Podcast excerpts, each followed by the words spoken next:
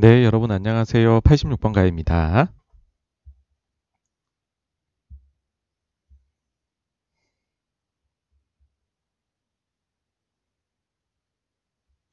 네, 봄봄봄님 안녕하세요. 반갑습니다.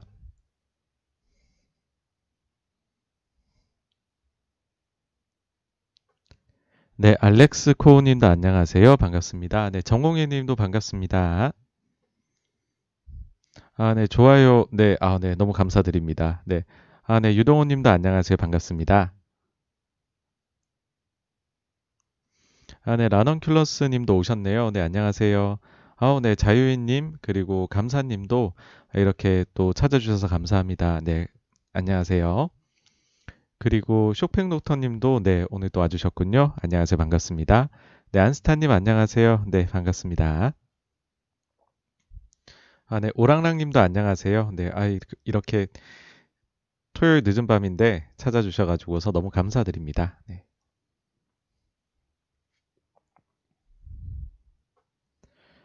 네, 일단은 그러면은 오늘 이제 4월 24일자 어, 방송을 라이브를 한번 시작을 해볼 텐데요. 아, 네, 나따뚜이 님도 안녕하세요. 반갑습니다. 일단 저희 오늘 어떤 것들로 채워져 있는지 한번 목차를 보도록 할게요. 아, 네, 베가본드 님도 안녕하세요. 네, 반갑습니다. 그리고 아이리 님도 안녕하세요. 네, 아, 네, 반갑습니다. 일단 오늘은 크게 이제 일곱 가지 주제로 구성이 되어 있습니다. 맨 첫 번째는 이제 매주 하고 있죠. 지난주 자산 시장에서는 무슨 일이 있었을까 하는 거고요. 그 다음에 두 번째는 어, 삼성그룹의 상속 이슈. 사실 이거는 이제 다음 주면 다 나올 텐데 미리 한번 저희가 뭐 이제 그 좀 중요한 부분은 살짝 한번 터치를 하고 가자. 그러니까 어차피 삼성그룹에 대해서 얘기가 나오면 어, 여기에 대해 가지고서는 제가 어, 그 즉시 뭐 영상을 만들거나 아니면은 어, 긴급 라이브 방송 뭐 이런 거를 하려고 하거든요. 그래서 오늘은 일단 한번 좀 또 이게 한 번에 또 다 하면 너무 힘들잖아요. 그래서 터치만 조금 해보는 그런 개념이고요. 아, 네. 네, 어, 누리동아님, 네, 안녕하세요. 반갑습니다. 네, 매번 이렇게 어, 많이 도움을 주셔가지고서요. 너무너무 감사드립니다. 네. 그리고 어, 킹스맨 님도 안녕하세요. 네 반갑습니다. 어, 꺼벙이 님도 또 오셨네요. 네 안녕하세요.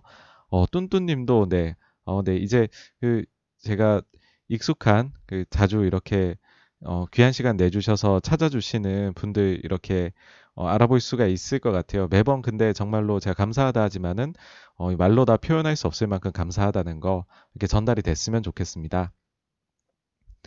네, 그리고는 이제 세 번째는 개인 공매도 제도 그러니까 공매도 재개가 이제 5월 3일로 다가왔죠. 그래서 이 부분도 조금 살펴보고요. 그리고 코인베이스 이야기 지난주에 이어서 한번 더 해보고 최근에 또 암호화폐 시장에서 좀 가격 하락이 있잖아요. 여기에 대해서도 어떤 어, 좀 이유가 있는지 그런 거 한번 살펴보고요. 그리고는 이제 음, 테이퍼링 이 부분은 거의 뭐 매주 다루는 것 같습니다만 그래도 매주 한번 공부해 나가는 차원에서 또 한번 다뤄보려고 하고요. 그리고 지난주를 달구었던 가장 뜨거웠던 뉴스는 아마도 7번 같아요. 바이든 정부에서 이제 그 재정 정책 혹은 여기에 포함되는 증세 2탄이 나왔는데 이게 내용이 보니까는 어마어마하다는 거죠. 양도세율을 무려 2배 이상 인상하겠다라는 건데 이 부분까지도 한번 어떤 영향이 있을지 살펴보도록 하겠습니다. 네, 상윤 한 님도 안녕하세요. 네, 너무 반갑습니다. YK님 안녕하세요. 네, 이렇게 찾아주셔서 너무 감사드립니다.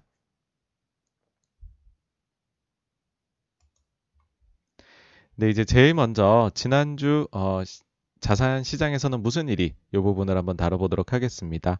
아, 네, MM님도 안녕하세요. 어, 네, 반갑습니다.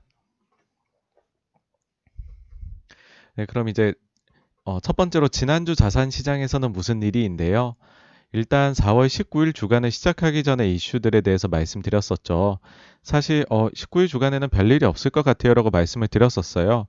그도 그럴 것이 이제 주말 동안에 뭐 미일 정상회담이 있고 그러고는 주중에는 거의 뭐 그렇게까지 중요한 건 없다고 보았었고 어 그나마 찾자면은 이제 20일 목요일 저녁에 유럽 통화정책 회의가 있는데 여기에서 혹시나 어 테이퍼링 관련된 최근 유럽 쪽에서 약간의 노이즈가 있었으니까요. 그거 한번 보시라 하는 거였고 그보다 본 게임은 그 다음 주에 있을 어, FOMC에 주목을 하시라라고 말씀을 드렸었습니다. 어, 네, 안나킴님도 안녕하세요. 또 오셨네요. 반갑습니다. 근데 이제 실제로 이렇게 한번 흘러갔는지 한 주간 하루하루 어, 살펴보겠습니다. 제일 먼저 19일 월요일인데요. 일단은 주말 동안에 비트코인, 암호화폐 가격이 급락을 했고요. 그 다음에는 테슬라가 자율주행 교통사고로 두 명이 사망했다는 소식이 들려옵니다. 그러면서 아 이거 그 주의 시작이 별로 좋지가 않겠다라는 느낌을 다들 받으셨을 것 같아요. 근데 이제 한국 시장에서는 그날에 더 좀 더 뭐랄까요 이상한 일이라고 해야 될까요? 좀 해프닝 에피소드가 있었던 게 백신 관련된 그런 거였습니다. 아, 네, 우자매님도 안녕하세요. 반갑습니다. 어, 일단은 이거였어요. 뭐, 지난주에 아마 백신 관련해서 뭐 한국에서 생산을 한다 만다 이런 거 뉴스 이제 그 접하시, 이제 많이 접하셨을 텐데요. 정부가 이제 쏘아 올린 작은 공이라고 제가 표현을 했습니다. 아, 네, 스톤킴님도 안녕하세요. 반갑습니다. 네. 이제 그 백신 생산 관련해가지고서 정부가 스무고개를 하는 것 같았어요. 저는. 왜 그랬냐면, 제일 먼저 발단으로는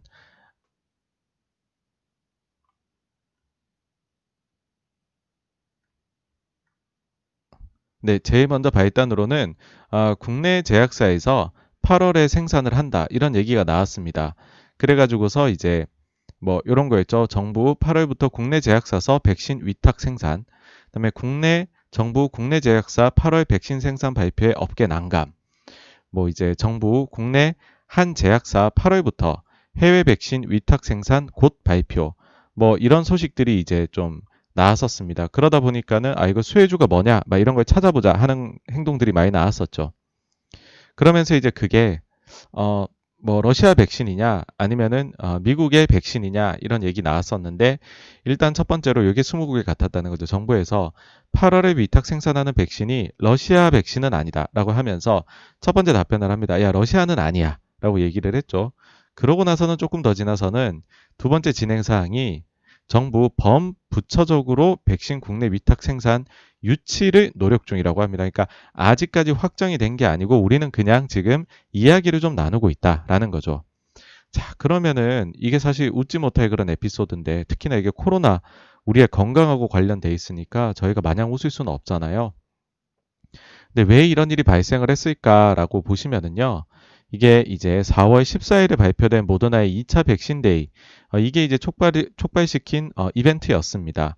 그게 뭐냐면 모더나에서 코로나 발생 이후에요. 2020년 4월에 1차 백신 Day를 열었었고 그 다음에 어, 2021년 4월에 2차 백신 Day를 열었습니다. 여기 이제 front page인데요.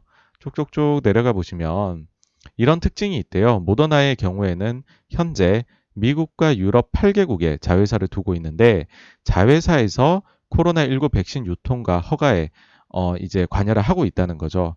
특히나 이제 자회사가 있는 국가의 기업들과만 CMO 파트너십을 체결을 했다고 합니다. 위탁 생산이죠.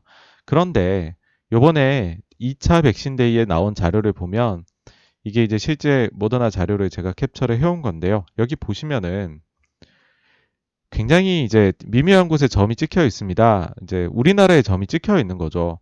그러니까는 한국에서 어, 한국의 자회사를 만든다? 그러면 한국에서 위탁 생산을 한다는 말인가?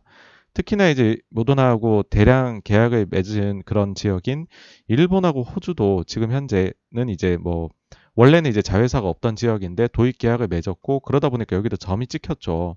그러니까는 어 그러면은 우리나라에도 지금 위탁 생산이 뭔가가 들어오는 건가 뭐 이런 얘기가 나오게 됐던 네, 그런 스토리였습니다. 그러니까 보시면은 이제 올해 호주, 일본 그리고 한국의 자회사 설립 계획 여기 보이시는 요걸 내놓았고요. 뭐 그러다 보니까 자연스럽게 한국의 대량 위탁 생산 가능 썰이 돌기 시작을 했던 겁니다. 근데 사실 이 부분에 있어 가지고서는 아직까지 이제 8월이니까 시간이 조금 있어서 뭐 제가 볼 때는 시장에 많은 더 많은 노이즈만 좀 만들 것 같은 우려가 들긴 하는데요. 어쨌든 이 모더나의 자료를 보나 또 뭐 정부가 이제 최근에 백신 도입에 있어서 좀 신뢰를 잃기는 했지만은 뭐 사실 이제 이런 자료들이나 또 모더나 쪽에서 나오는 어, 점점점 그 이제 발언이 강화가 되고 있거든요. 어, 그런 분들을 그런 부분들을 보게 되면 뭔가 8월 정도에는 저희가 긍정적인 소식을 어, 백신 쪽에서 기대해도 괜찮지 않을까라는 생각이 듭니다. 다만 이제 이 사이에서 지금 이들과 관련된 기업들 대한 루머들이 굉장히 많이 돌고 있고 그 루머들 중에서는 정말 웃지 못할 그런 루머들도 있어요. 그래서 그런 것들에는 너무 좀 안 흔들리셨으면 하는 생각이 듭니다. 이게 이제 한국 증시였었고 이제 뭐 서구 증시 가가지고서는 테슬라가 고 차량 어, 사고 때문에 조금 이제 좀 많이 빠졌습니다. 근데 전반적으로는 뭐 굉장히 특이할 것은 없었던 미국은 좀 약세긴 했지만은 그런 증시였다. 그리고 금리도 월요일에는 별로 그렇게 특이점은 없었다. 화요일로 넘어가 보면은요. 어, 갑자기 뉴스가 나옵니다. 우리나라 증시에서 삼성그룹이 26일에 상속세 관련해서 납부 계획을 발표할 것이다 라는 기사가 마치 기다렸다는 듯이 일제히 쏟아져 나왔습니다. 뭐 이 정도면 거의 어 회사 측에서 혹은 이제 이와 관련된 정부 부처 쪽에서 뭔가 어 소스가 이제 원, 원 출처가 되어서 나온 것이 아닌가라고 생각이 되는데 그래서 이제 아 이거 예전에 저희 86권가에서 삼성그룹 관련해 가지고서는 이건희 회장 별세 때 뭐 특집으로 이제 그 긴급하게 라이브를 했던 적도 있고 해서 아, 이 부분을 조금 다뤄봐야 되겠다는 생각이고 뭐 어쨌든 저게 나오면은 다시 한번 말씀드리지만 제가 한번 어, 저거는 어, 완벽하게 정리를 해가지고서 어, 그 영상이나 라이브로 어, 업로드를 할 계획입니다. 그리고 이제 화요일이 좀 독특했던 거는요 이거였어요. 한국 증시가 종가 기준으로 보면요 역사적인 신고가를 기록한 날입니다. 근데 이날 그렇게까지 막 기사가 쏟아져 나오질 않았어요. 그러니까 저는 그런 느낌이 들더라고요. 이보다도 조용한 역사적 신고가가 있을까. 네, 사실 1월을 생각해 보시면은 증시가 엄청나게 오르고 뭐 정말 멜트업 장세, 포모 장세 그런 게 오면서 신문 지상에서도 도배가 되었었던 그 기억을 하시죠. 그런 상태에서 이제 신고가가 나오니까 그 뒤에 좀 급하게 조정이 왔잖아요. 근데 이번엔 그런 느낌이 들기는 해요. 생각보다 신고가 종가 기준으로 왔는데 너무 좀 조용한 거 아닐까. 뭐 1월에 그런 기억이 남아 있어서 그럴 수도 있지만 이렇게 사람들이 여전히 좀 어떤 면에선 조심하고 있다는 그런 걸로 저는 들려지더라고요. 아, 그렇다면은 여전히 조금 항복하지 않은 곰 세력들이 존재를 하는 거고 그들이 존재한다면 이 역사적 신고가가 생각보다는 좀 더 이어질 수도 있지 않나 그런 생각이 좀 들었던 하루였습니다. 미국도 사실 크게 별일은 없었어요.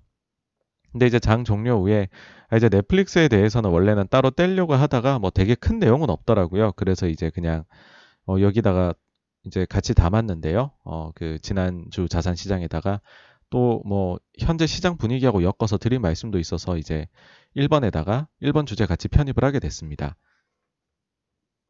우선적으로 보시면요. 실적은 긍정적인 surprise가 나왔어요. 매출액도 예상치보다 잘 나왔고 순이익의 경우에도 예상치보다 훨씬 잘 나왔습니다. 그런데 그 다음날 넷플릭스 주가 많이 빠졌잖아요. 그 이유는 명확한 게 아, 이제 유료 가입자의 순증이 시장 예상보다 실망스러웠던 거죠. 예상치는 거의 뭐 한 630만인데 실제는 한 400만 밖에 안 나왔던 거죠. 근데 설상가상으로 2분기에 대해서 이제 회사 측이 가이던스를 주게 되는데 지금 현재 시장에 형성된 예상치는 444만인데 회사 측의 가이던스가 100만에 불과했던 거죠. 그러다 보니까는 야 이게 너무 실망스럽다라는 그런 이제 시장 반응이 나왔었고 이날 끝나고 시간에서도 많이 빠졌고 다음날 증시에서도 아마 7%좀 빠졌던 것 같아요.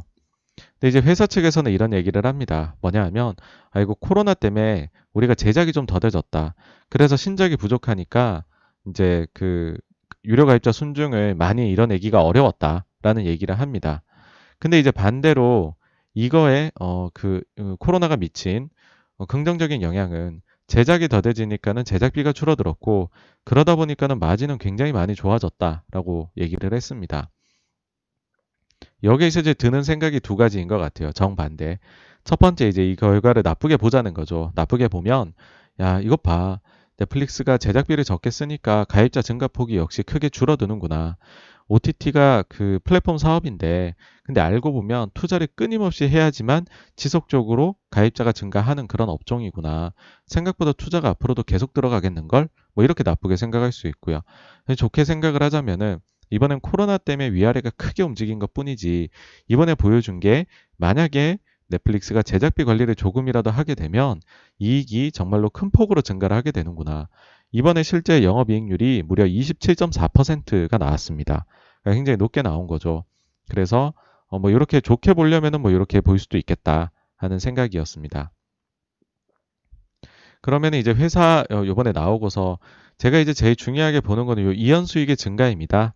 그러니까는 그 넷플릭스 관련해서는 86번가 영상 여러 개 만들었었는데 그 중에서 사실 핵심적으로 드리고자 했던 메시지는 뭐였냐면 그 이제 지금 현재 플랫폼 기업들 중에서 특히 이제 좋은 퍼포먼스를 보이고 있는 기업들은 이연 수익이라는 항목이 끊임없이 증가를 하고 있다.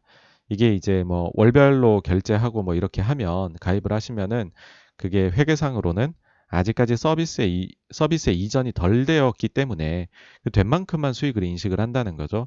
근데 이제 고객들한테 돈은 미리 받아놨으니까는 그러니까 그거는 이제 내, 내가 이제 어, 나의 부채로 잡혀 있는 거죠. 그래서 이연 수익의 증가율이 그 다음 분기에 매출액 증가율하고 굉장히 밀접한 영향이 있다.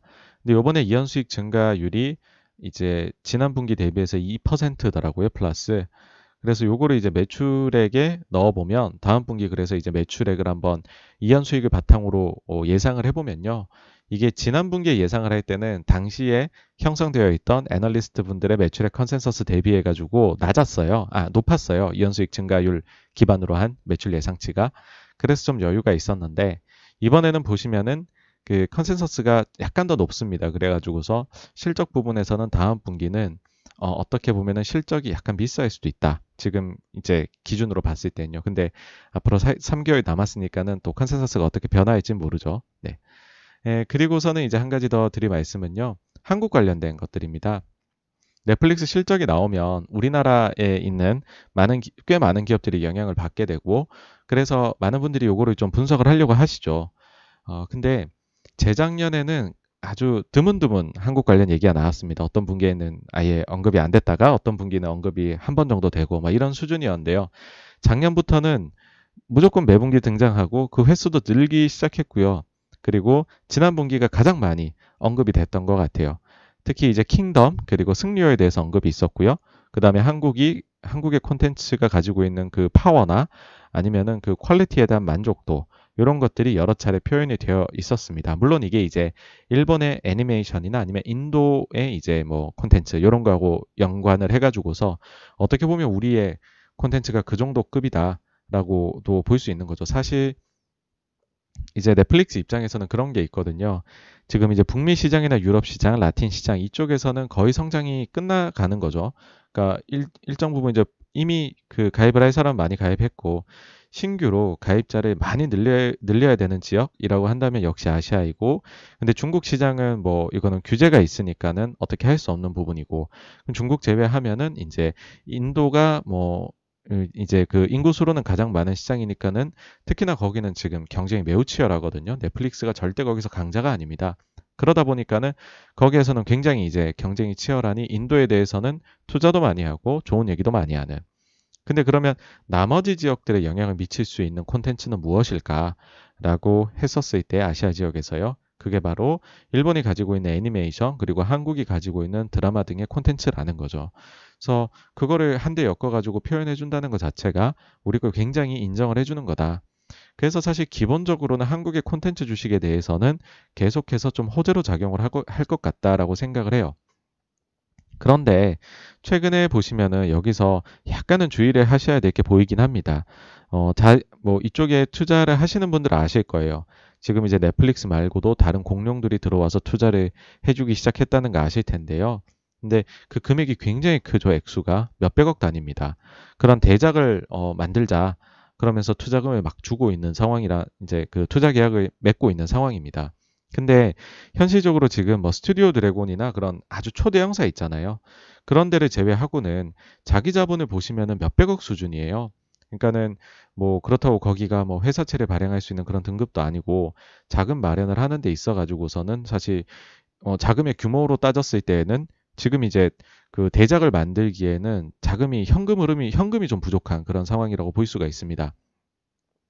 그러다 보니까는 중소 이제 제작사의 경우에는 그런 계약을 큰 계약을 맺게 되면 지금 자금 마련을 하려고 노력을 하더라고요. 이미 이제 몇몇 회사가 CB 발행하는 걸 봤고요. 제가 볼 때는 다른 회사들도 뭐 증자나 CB나 이런 쪽으로 해가지고 자금 마련을 향후에 할 것으로 보입니다. 결국에 이런 부분들은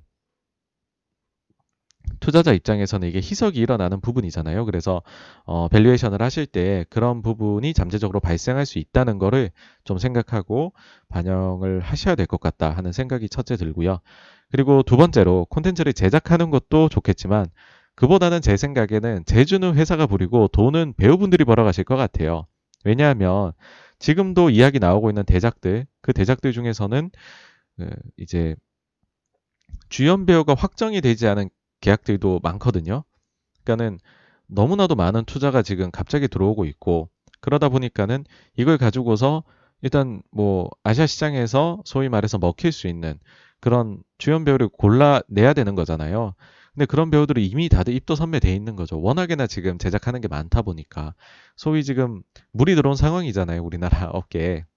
그러니까는 예전 같으면은 이 정도 급의 배우가 아닌데 그런 배우를 이젠 주연 배우로 내세워야 되는 거죠.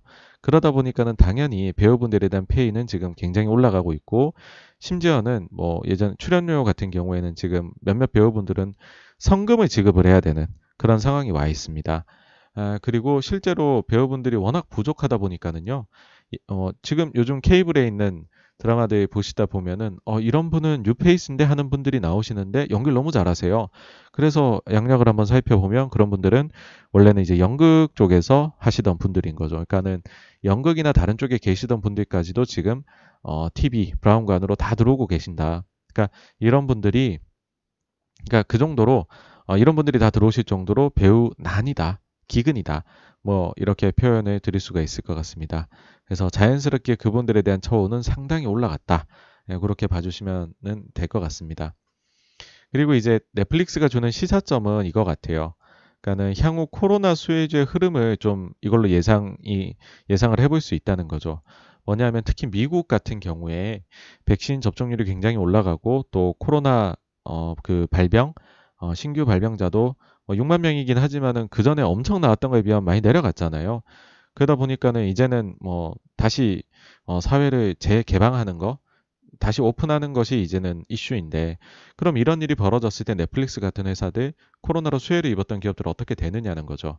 그래서 이제 각종 수치들이 완전히 코로나에서 벗어나는 것으로 보일 때에 이런 코로나 수혜주들이 시장 예상을 넘어설 수 있는 성장을 낼 수 있느냐 아니면은 뭐 그렇지 않느냐 근데 넷플릭스를 보니까 어 이거 그렇지 않을 가능성이 높아지는 거 아니냐라는 생각이 드는, 드는 거죠.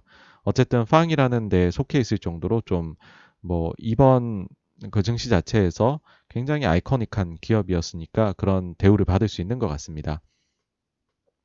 어쨌든 이제 넷플릭스 실적까지 말씀드렸고요. 화요일 경우에는 뭐 우리 장은 좀 올랐고 그래서 이제 종가 기준 역사적 신고가 했었고 나머지 시장들은 뭐 좀 우울했습니다. 그 금리는 그 전날 올라갔던 거 다 토해내고 조금 더 내려갔고요. 사실 이제 요날 이제 하락에 대해서 여러 가지 말씀들을 하셨어요. 보면은 뭐 이미 실적이 되게 잘 나오고 있는 것은 사실이나 이게 선반영이 되어 있다. 그리고 어 유럽이나 뭐 이런 지역들 보면 코로나 재확산이 좀 보인다. 뭐 인도도 지금 어마어마하게 나오고 있죠. 이런 이유들이 되셨는데 제가 볼 때는 그냥 단순 차익 실현인 것 같아요. 그게 그냥 월화 정도의 해외 시장에선 좀 나았던 것 같다입니다. 그러고 이제 수요일인데 수요일 날 한국 증시도 이제 전일에 어, 해외 증시 하락의 영향을 받아서 좀 떨어지기 시작을 합니다. 그리고 제가 얼마 전에 어, 한국은행에서 혹시나 금리 인상 하셔야 되지 않나요? 어, 라는 식으로 영상 만들었을 때 우리나라 물가도 지금 빠르게 올라가고 있다는 거를 얘기를 드렸잖아요. 이날 이제 생산자 물가지수 나왔는데요. 전년 동기 대비 무려 3.9% 상승했습니다. 참고로요. 그 전달에 어, 숫자는 전년 동기 대비 플러스 2.1%였습니다. 그래서 우리나라 같은 경우에 물가가 생각보다 빠르게 상승하고 있다는 거 다시 한번 체크하시고요. 자, 이제 서구 증시 가시면 밤 11시에 이게 나왔죠. 캐나다 중앙은행이 테이퍼 첫 번째 결정을 했다. 그러니까 뭐냐면 이게 주요 중앙은행 중에서는 최초이다. 이게 이제 좋은 타이틀이었던 것 같아요. 사실 이제 여러분들께서 기억을 해보시면요. 어, 지난 3월 달에, 지난 3월 달에 하락론자가 굉장히 많았습니다. 증시에. 그러면서 특히나 또 이제 나스닥이나 기술주 중심, 성장주 중심으로 많이 하락했었잖아요. 그런 것들을 사람들이 보다 보니까는 뭐 테이퍼링에 대해서도 어마어마하게 얘기를 많이 했죠. 그러면서 3월 FOMC가 굉장히 핫했었고. 그래서 이제 막 안 좋아 안 좋아 했는데 은근슬쩍 증시는 다 올라가 버렸거든요. 그래서 이제 많이 이제 어떡하지? 굉장히 낙담해 있던 곰 낙담해 있는 곰들에게 좋은 먹이거리였다고 생각을 해요. 어, 캐나다 중앙은행이 테이퍼 결정을 했대. 근데 이게 사실 큰일은 아닙니다, 여러분. 왜냐면요. 시장에는 이미 다 알려져 있던 재료였어요. 그러니까 캐나다는 이미 자신들의 채권 발행 규모 대비해서 너무 많이 사고 있었거든요. 유통 가능 채권 중에 절반 정도를 이미 중앙은행이 샀다 그러더라고요. 너무 많이 샀고 그래서 사실 작년 하반기에 한번 기술적 taper를 한 적이 있습니다. 그래서 이번에 한 게 놀라울 게 전혀 없었고요. 그런데 사실은 놀라운 거는 taper를 했다. 이게 중요한 게 아니라 요 surprise 제가 적어둔 요 부분이 조금 놀라웠습니다. 어떤 거냐면요. 금리 인상 시점이 앞당겨지는 것처럼 표현을 한 거죠. 그러니까는 2023년 말 정도로 계속 커뮤니케이션을 해오다가 아, 이번에 커뮤니케이션 하는 걸 보니까는 그 시점이 한 1년 정도 앞당겨지는 것으로 보인다는 겁니다. 이게 최근에 ECB도 그랬고 그다음에 페드도 그랬고 다들 경제 전망 모든 것들을 올렸었잖아요. 점도표도 살짝 올라갔고 그게 지금 캐나다에서도 나타났는데 여기는 지금 1년 앞단계 찍은 거죠. 그러니까는 어 다른 데들도 나중에 자료를 나, 자료를 제공을 할 때 이 정도로 속도가 점점 더 빨라질 수도 있겠다. 뭐 그런 생각을 조금 했지만 그렇지만 이게 시장에 별로 미친 영향은 없습니다. 왜냐하면 캐나다는 다시 한 번 말씀드리지만 워낙 알려진 재료 그리고 그 중요성이 뭐 G7이라고는 하지만은 좀 많이 낮다는 거 뭐 그런 거죠. 네. 네, 어 보니까는 지금 네 슬로우 슬로님 안녕하세요. 네, 반갑습니다. DSHGHDK님도 어, 이번에도 와주셨군요. 네, 반갑습니다. MS건님도 어, 네, 와주셔서 너무 감사드리고요. VM님도 안녕하세요. 반갑습니다. 예, 그리고 행파맨님도 어, 이렇게 매번 와주셔서 감사합니다. 그래서 이제 요, 요, 요 뉴스는 뭐 그렇게 중요, 중요하다기보다는 그냥 약간의 해프닝, 뭐 하락론자들에게 좋은 먹잇감 정도였다라고 저는 생각을 하고요. 그 다음에 사실은 장기 투자를 하시는 분들한테는 이 뉴스가 훨씬 중요했습니다. 뭐냐면 독일의 헌법재판소가 EU의 경제회복기금 사용에 대한 이의 제기가 있었거든요. 이거를 기각을 했다는 거죠. 그러니까 이게 무슨 말이냐 하면은요. 부채를 공동 부담하는 거 유로존이 여기에 대해서 위헌의 요소가 없음을 선언을 했다는 거거든요. 이렇게 되면 이제 7,500억 유로의 대규모 재정 투입이 가능해지게 됩니다. 당초 이게 작년 7월에 안이 나왔었습니다. 근데 그 이후에 독일의 극우 성향 정당 독일을 위한 대안이라는 곳하고요. 시민단체 그 시민 의지 동맹이라는 데에서 아, 이거는 안 된다라고 하면서 효력 중지 요청하면서 이게 헌법재판소까지 가게 되는 이런 사태가 벌어지게 됐던 거거든요. 실제 이제 경제 회복 기금이 사용이 되려면은 이런 조항이 있습니다. 회원국 전체 동의를 거쳐야 된다고 해요. 어, 근데 이제 전체라고 하지만 27개국 그 중에서 사실상 제일 반대하는 곳은 독일이거든요. 그래서 독일만 찬성하면은 그냥 이거는 동의가 되는 걸로 보셔도 되는 건데 이런 독일에서 이제 위헌 요소가 없다고 얘기를 한 거죠. 자, 근데 왜 독일에서는 이렇게 위헌 요소가 있는 것입니다라고 얘기를 했고 이게 받아들여져서 헌법재판소까지 가게 됐을까라고 하면은요, 이런 좀 속사정이 있습니다. 독일의 경우에는 어, 뭐 경제 보시면 다 잘 아시겠지만은 과거에 이제 세계대전을 겪으면서 하이퍼 인플레이션을 경험했던 나라잖아요. 그러다 보니까 독일은 법으로요, 여러분. 구조적 재정 적자를 GDP의 0.35% 이상 못 내도록 해두었습니다. 이게 debt brake라고 하는 조항이거든요. 그러다 보니까는 이제 이런 정당이나 시민단체에서 어, 이런 식으로 우리가 부채 공동 부담을 지게 되면 우리 재정 적자 어마어마하게 늘어날 수 있다라고 우려를 하면서 헌법재판소에다가 소원을 했던 거죠. 자, 그러면 이제 이게 그 위헌의 요소가 없다라고 판명이 난 거잖아요, 여러분. 그러면 이게 이제 장기적으로 어떤 의미를 갖느냐를 한번 말씀을 드릴게요. 일단 EU라는 곳이 맨 처음에 EC로 시작을 했잖아요. 그러니까 저는 그게 이제 정치적 그거를 이제 사람들이 정치적 동맹이라고 표현을 하죠. 그러고 나서 유로화가 탄생을 합니다. 이거는 이제 화폐 동맹이 만들어진 거죠. 그래서 그 통화 정책에 있어 가지고서 우리가 거의 뭐 동일하게 가자. 이거는 그 20이라는 컨트롤 타워를 두고서 여기서 결정을 내리게 하자였는데 근데 웃긴 거는 여러분 이게 그 경제라는 게 돌아가려면은 두 개 큰 바퀴가 통화라는 것하고 재정 이 두 가지가 있어야 되거든요. 근데 통화는 통합을 해놓고 재정은 따로 국밥이었다는 거죠. 근데 이번에 게 재정을 쓰는 거에 대해서 협력해서 하자는 거잖아요. 그러니까 재정 동맹으로 나가는 어떻게 보면요. EU라는 게 완전히 하나가 되는 마지막 단계라고 보시면 됩니다. 그러니까 뭐 다시 한번 말씀드리지만 이게 참 웃겼던 거죠. 화폐 이제 통화 정책은 같이 사용을 하면서 재정 정책을 따로 사용했다. 그럼 그 효율성이 얼마나 떨어졌을까요? 그쵸? 특히나 이제 이거는 그런 근데 이제 속사정은 있는 거죠. 이 부채 문제로 인해서 남부 유럽하고 북부 유럽이 얼마나 이게 뭐 많이 싸웠습니까? 저희가 주식하시면 잘 아시죠. 뭐 2010년대 초반에 이제 피그스 이 문제도 있었고 그다음 그리스 부채 위기 막 이런 것들이 계속해서 빵빵 터졌었잖아요. 그럴수록 이제 독일에서는 왜 남부에 게으르고 어, 일도 안 하는 애들이 부채만 많이 내가지고 소비해가지고서 사고 일으킨 걸 우리 같이 근면하고 성실하고 저축을 좋아하는 어, 독일인들이 갚아줘야 되느냐 뭐 이런 심리가 되게 강했었습니다. 근데 코로나로 인해서 매우 전향적으로 변화한 거죠. 왜냐하면 독일도 코로나 영향을 심하게 받았고 그러다 보니까는 본인들도 본인의 주변국들의 사정이 너무 나쁘면 경제가 많이 흔들린다는 걸 경험한 거죠. 실제로 독일은 사실 코로나가 터지기 직전에도요. 그 이제 어 리세션 즉 경제 이제 그 어, 그 경제가 이제 그 GDP가 어, 두개 분기 연속으로 마이너스 성장률을 겪게 되면 우리가 공식적으로 recession이라고 얘기를 하거든요. 근데 코로나가 있기 전에 이미 독일이 recession에 빠 들어갔어요. 그러니까는 우리가 독일 경제가 유럽에서 제일 좋다라고 생각을 하지만 생각보다 독일이 자동차 쪽에서 경쟁력을 많이 잃어가면서 이게 좀 안 좋아지고 있었거든요. 그러다 보니까는 독일도 사실은 뭐 어쩔 수 없이 본인들의 필요에 의해서 전향적인 태도로 변화한 것이 아닌가라고 생각을 합니다.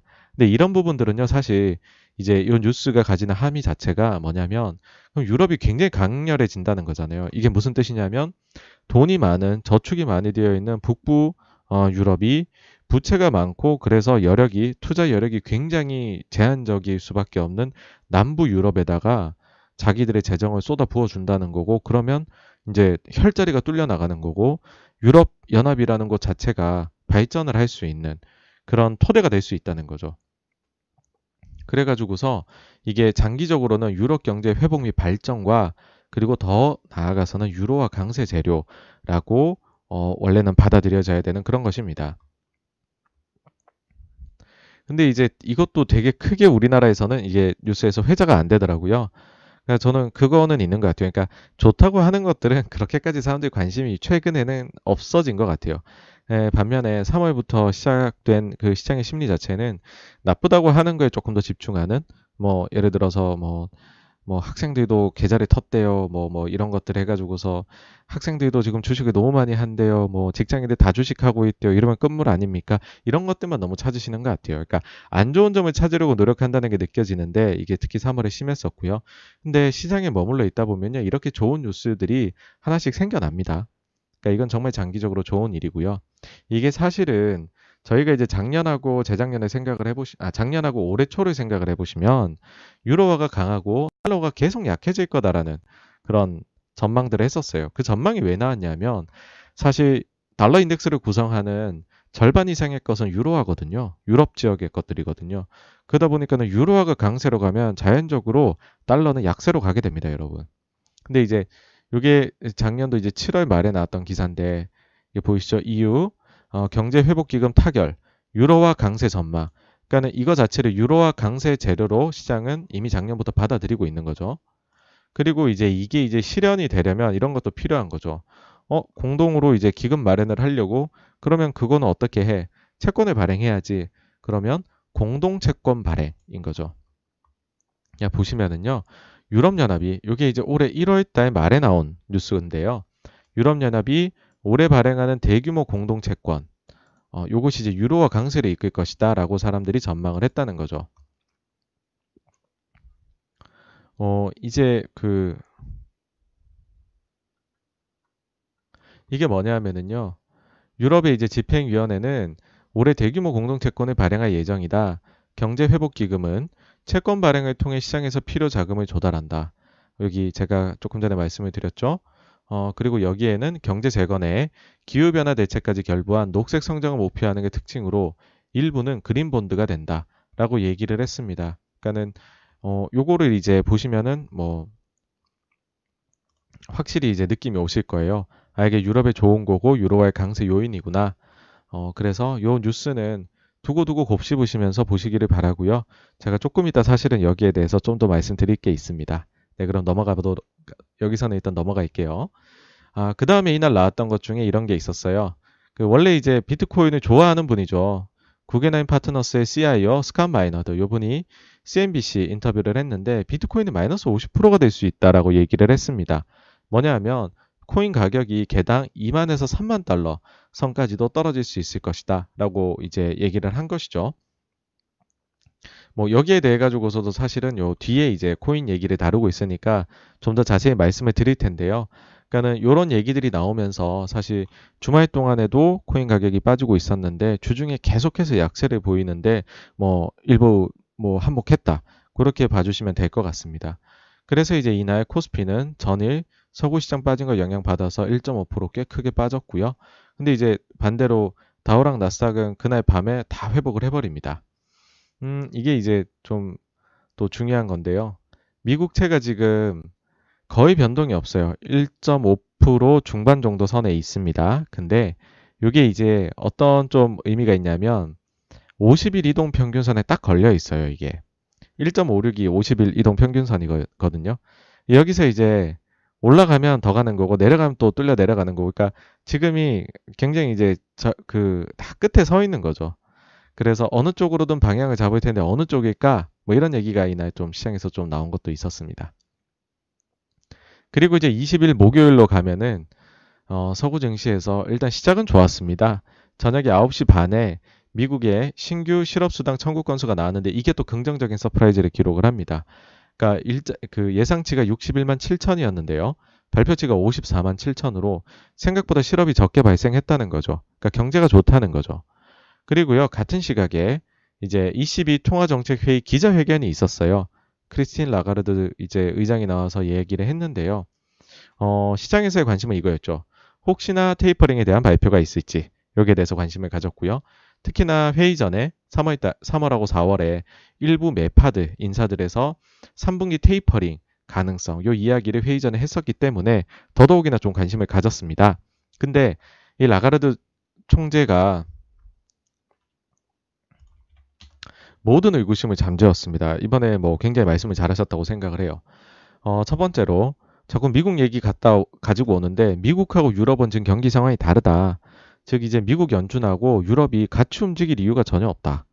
그러니까는 미국이 지금 굉장히 빠르게 경제 회복 보이고 있잖아요. 그러다 보니까 전망도 다 올리고 테이퍼링 모든 게 빨라질 수 있는데 유럽은 거기 따라가지 않는다. 우리는 우리 페이스대로 할 것이다. 라고 얘기를 한 거고요. 그러니까 좀 안도감이 오죠. 어, 유럽이 상대적으로 나쁘면 좀 더 오랫동안 완화적이겠구나. 그 다음에 테이퍼링 논의 자체를 안 했다라고 얘기를 합니다. 그러니까 테이퍼링 우리 얘기도 안 했어. 니네가 너무 앞서 나가고 있어. 그거 걱정 안 해도 돼. 라고 한 거죠. 근데 사실요, 이렇게 표현은 안 했어요. 정확히는. 지금 요번에 좀 특이한 것 중에 하나가 tapering이라는 것 단어 자체 올리기를 싫어하시는 것 같아요. 그래서 phasing out이라는 표현을 굉장히 많이 쓰고 있습니다. 테이퍼링, 테이퍼 표현 한 번도 안 썼습니다. 그래서 테이퍼링 논의 자체를 안 했다도 이거예요. Any phasing out was not discussed. 이거 이제 그 phasing out이 논의가 전혀 되지 않았다. 이런 이제 얘기를 하는 거죠. 그래서 어 역시나 이제 중앙은행은 일부 말장난이 있고 요 말을 얼마나 잘 만들어내느냐가 어, 중앙은행 멤버들의 능력이다라고 생각 라는 생각이 들었습니다. 그래서요, 여러분 분위기 아주 좋았어요. 근데 새벽 1시에 꼭 이렇게 유럽장 끝나고 이런 일이 벌어지더라고요. 바이든 대통령이 증세 2탄을 공개를 했습니다. 여기에 주요 내용 중에 뭐냐면 capital gain tax, 그러니까는 우리로 치면 양도세죠. 양도세율을요, 지금의 20%에서 두 배로 올리겠다. 대상은 물론 이제 부자 증세입니다. 연간 100만 불 이상 버는 부유층을 대상으로 한다고 해요. 근데 이 얘기가 나오자마자 그거잖아요. 내가 주식으로 번 돈에 대한 세금이 올해 내는 것보다 두 배가 올라간대요. 그럼 사람들이 주식을 뭐 갑자기 아, 뭐 어떡하겠어요. 지금 기대 수익률이 확 떨어져 버리는데 그럼 주식시장이 굉장히 악재가 될 수 있는 거잖아요. 한국을 여러분 한번 생각을 해보세요. 저희가 작년부터 해가지고서 개인들 이제 그 양도세 과세 대상을 늘리겠다. 그러니까 원래 지금 대주주 어, 요건 있잖아요. 거기 충족하는 사람들만 어, 양도세 지금 세율을 해가지고 적용해가지고 내고 있는데 그게 아니면 저희가 주식의 세금이 양도세는 부과가 안 되고 있죠. 근데 그 대상을 앞으로 점점점 기준 낮추고 전체로 늘려버리겠다 하니까 난리가 났지 않습니까? 예, 특히나 뭐 기억하시겠지만은 청와대 청원도 올라갔었고 이어가지고 경제부총리께서도 말이 많으셨었고 그러다가 결국에는 동학개미들이 뭐 절반 이상 승리를 거두게 되죠. 근데 우리는 그거 가지고도 했는데 지금 바이든은 두 배 이상 올리겠다고 해요. 아연 실색할 수밖에 없는 뉴스잖아요. 그래서 증시 상승 중이었거든요. 아까도 말씀드렸지만 야, 저 고용도 좋고 22에서도 테이퍼링 야, 이거 굉장히 비둘기적으로 얘기해 줬어 하고 가자 하고 있는데 증시가 와장창 하면서 갑자기 3대 지수가 다 마이너스 약 한 1% 정도로 마감을 하락으로 하게 됩니다. 근데 사실 증시는 뭐 그래도 나은 편이에요, 상대적으로. 이게 capital gain tax 이 율이 똑같이 코인 시장에도 적용이 되거든요, 여러분. 그러니까 지금 이제 그 가상화폐 시장은 이날 완전 난리가 났죠. 예. 그래서 이제 아시아 시장에서는 별일 없었는데 밤에 유럽도 끝나고 미국 시장에서 난리가 터졌다. 근데 사실 1%면 뭐 이 정도 변동이야 뭐 있을 만한 거잖아요. 네. 뭐 그렇기는 하지만 이 부분은 제가 이제 뒤에 다시 한번 새로운 꼭지로 한번 다뤄서 말씀드리겠습니다. 자, 어쨌든 이런 날이었는데 뭐 그랬죠. 증시 좀 빠져가지고서 이유를 굳이 찾자니 뭐 그거죠. 주말부터 코인도 빠지고 캐나다는 테이퍼링 단행을 했고 이제는 미국이 증세까지 하네. 와 증시 폭락 오는 거 아니야 하면서 다음날 아시아 시장이 개장을 하자 하락으로 시작을 합니다. 근데 점점 점점 점점 회복해서 장, 장이 끝이 나요. 자, 그러고서 이제 서구 시장으로 가봅니다. 서구 시장은 지표들이 이제 나왔는데 대부분이 잘 나와요. 뭐냐 하면 오후 한 4시 15분부터 뭐 쭉 해서 유럽 쪽에 지표 나오거든요. 근데 뭐 서비스 PMI가 예상치는 46.5인데 발표는 50.4 surprise 나오고요. 제조업 PMI도 이게 4월치가 예상이 59인데 뭐 약간 더 잘 나오는 59.2. 그래서 종합 지수는 이제 예상치를 훌쩍 뛰어넘는 거죠. 이게 이제 독일도 마찬가지입니다. 제조업은 조금 이제 그 제조업 제조업 지수 보시면은 이게 조금 이제 잘 나왔죠 예상치보다. 물론 이제 서비스 쪽은 소폭 하이를 하기는 했지만은 그래도 괜찮게 나온 대체적으로. 유럽 전체로 보시면요. 서비스 구매 관리자 지수가 어, 발표치가 이제 예상치 49.1보다 뭐 50.3으로 잘 나왔고 구매 관리 쪽도 62 예상치보다 63.3으로 잘 나왔고 사실 이게 50이 넘어가면은 좋은 거거든요. 좋다는 얘기인데 60이 너무 많이 나오니까는 감이 안 오시겠지만은 이게 굉장히 좋은 겁니다. 그래서 종합 지수도 지금 52.8 예상이었는데 53.7로 잘 나왔고 영국도 이나 이 지수들이 지표들이 다 surprise가 나왔습니다. 그래서 어 우리가 알기로 유럽이 지금 어 코로나가 다시 굉장히 퍼져 나가고 있고 그러다 보니까는 그 문제로 인하여 경기가 나쁠 것이다. 그런 생각을 이게 지금 4월 지표거든요. 4월 지 지수들인데 그런 생각들 했는데 생각보다 너무 잘 나오고 있는 거죠. 그래서 뭐 그 생각보다는 사람들이 잘 적응해 가지고 코로나에 이제는 생활을 하고 있구나 어, 라는 생각을 어, 하게 되는 그런 지표들이었습니다. 근데 이 지표의 바톤을 이어받아서요. 밤 10시 45분부터 나온 미국의 어, 지표들도 상당히 잘 나왔습니다. 소위 말해서 기름을 붓는 그런 그 숫자들이었습니다. 일단 서비스 지수가요. 예상치가 61.9인데 발표치가 63.1, 제조업도 예상치 60.5를 소폭 상회하는 60.6을 나왔습니다. 그래서 마켓 이제 종합이요. 62.2로 역대 최고치를 기록을 했다고 합니다. 자, 이제 역대 최고치로 굉장히 이게 숫자들이 잘 나와버리니까 어떻겠습니까? 네, 그 지수들이 다들 계속 해가지고 뭐 금요일에 밤에 증시 보신 분들은 아실 겁니다. 밤에 계속 서구 증시는 원웨이로 쭉 올라가서 막판에 좀 빠져서 이렇게 끝났습니다. 그래서 나스닥은 1.4%도 올랐죠. 그래서 어 이제 캐나다의 테이퍼링 뭐 아니면 미국의 증세 이런 것들 좀 고민을 하다가 아니야 역시 숫자가 되게 좋구만. 어, 역시 숫자 믿고 가자. 현실 경제가 예상보다 훨씬 좋아. 이런 믿음을 줬던 날이었습니다. 자, 여러분 아까 전에 제가 독일 헌재에서 EU 경제 회복 기금에 대한 이의 제기를 기각했다고 말씀드렸고 이게 중요하다 말씀드렸잖아요. 이 나비 효과가요. 바로 나옵니다. 뭐냐 하면 이 경제 회복 기금이 아까 잠깐 기사를 같이 읽어 드렸지만 뭐 그린 뉴딜이나 뭐 이런 데 쓰일 거다라고 얘기 드렸잖아요. 그 현실적으로 그리고 이거를 많이 쓸 때는 부채가 많고 어, 투자 재원이 부족한 남부 유럽일 것이다라고 말씀드렸잖아요. 근데 실제 나섰습니다. 바로 가장 수혜롭은 남부 유럽 중에서도의 가장 큰 곳. 금액상으로는 제일 많이 쓰겠죠. 여기가 이탈리아. 이탈리아가 바로 나섰습니다. 누가 나섰느냐? 여러분 마리오 드라기 이름 굉장히 익숙하실 거예요. 과거 지금 크리스틴 라가르드 의장이 하시기 전에 그 전에 이제 의장을 하셨던 분이고 워낙에나 그 잘했기 때문에 슈퍼 마리오라는 별명을 가지게 됐죠. 근데 중앙은행장에서요 지금은 총리로 변신하셨습니다. 아, 그 이태리의 지금 정치인으로 변신을 하셨고요. 이분이 이제 그 이런 얘기를 합니다. 슈퍼마리오의 승부수 이탈리아 살리기 300조 원 투입. 자, 드라기 이태리 총리 다음 주에 발표를 할 거래요. 40조 원은 여기 이제 구체적인 숫자 표가 나오더라고요. 요 기사가 굉장히 좋더라고요. 보시면은 드라기 총리의 경기 부양안이라고 해서 무려 2,215억 유로라고 합니다. 근데 자체 예산 보이세요? 이거 2,200억인데 10%좀 넘습니다. 300억 유로밖에 안 써요.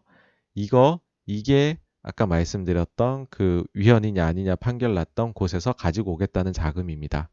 그러니까 독일 헌재에서 발표가 나자마자 굉장히 기민하게 제일 먼저 움직이시죠. 그죠? 자, 왜 그러느냐?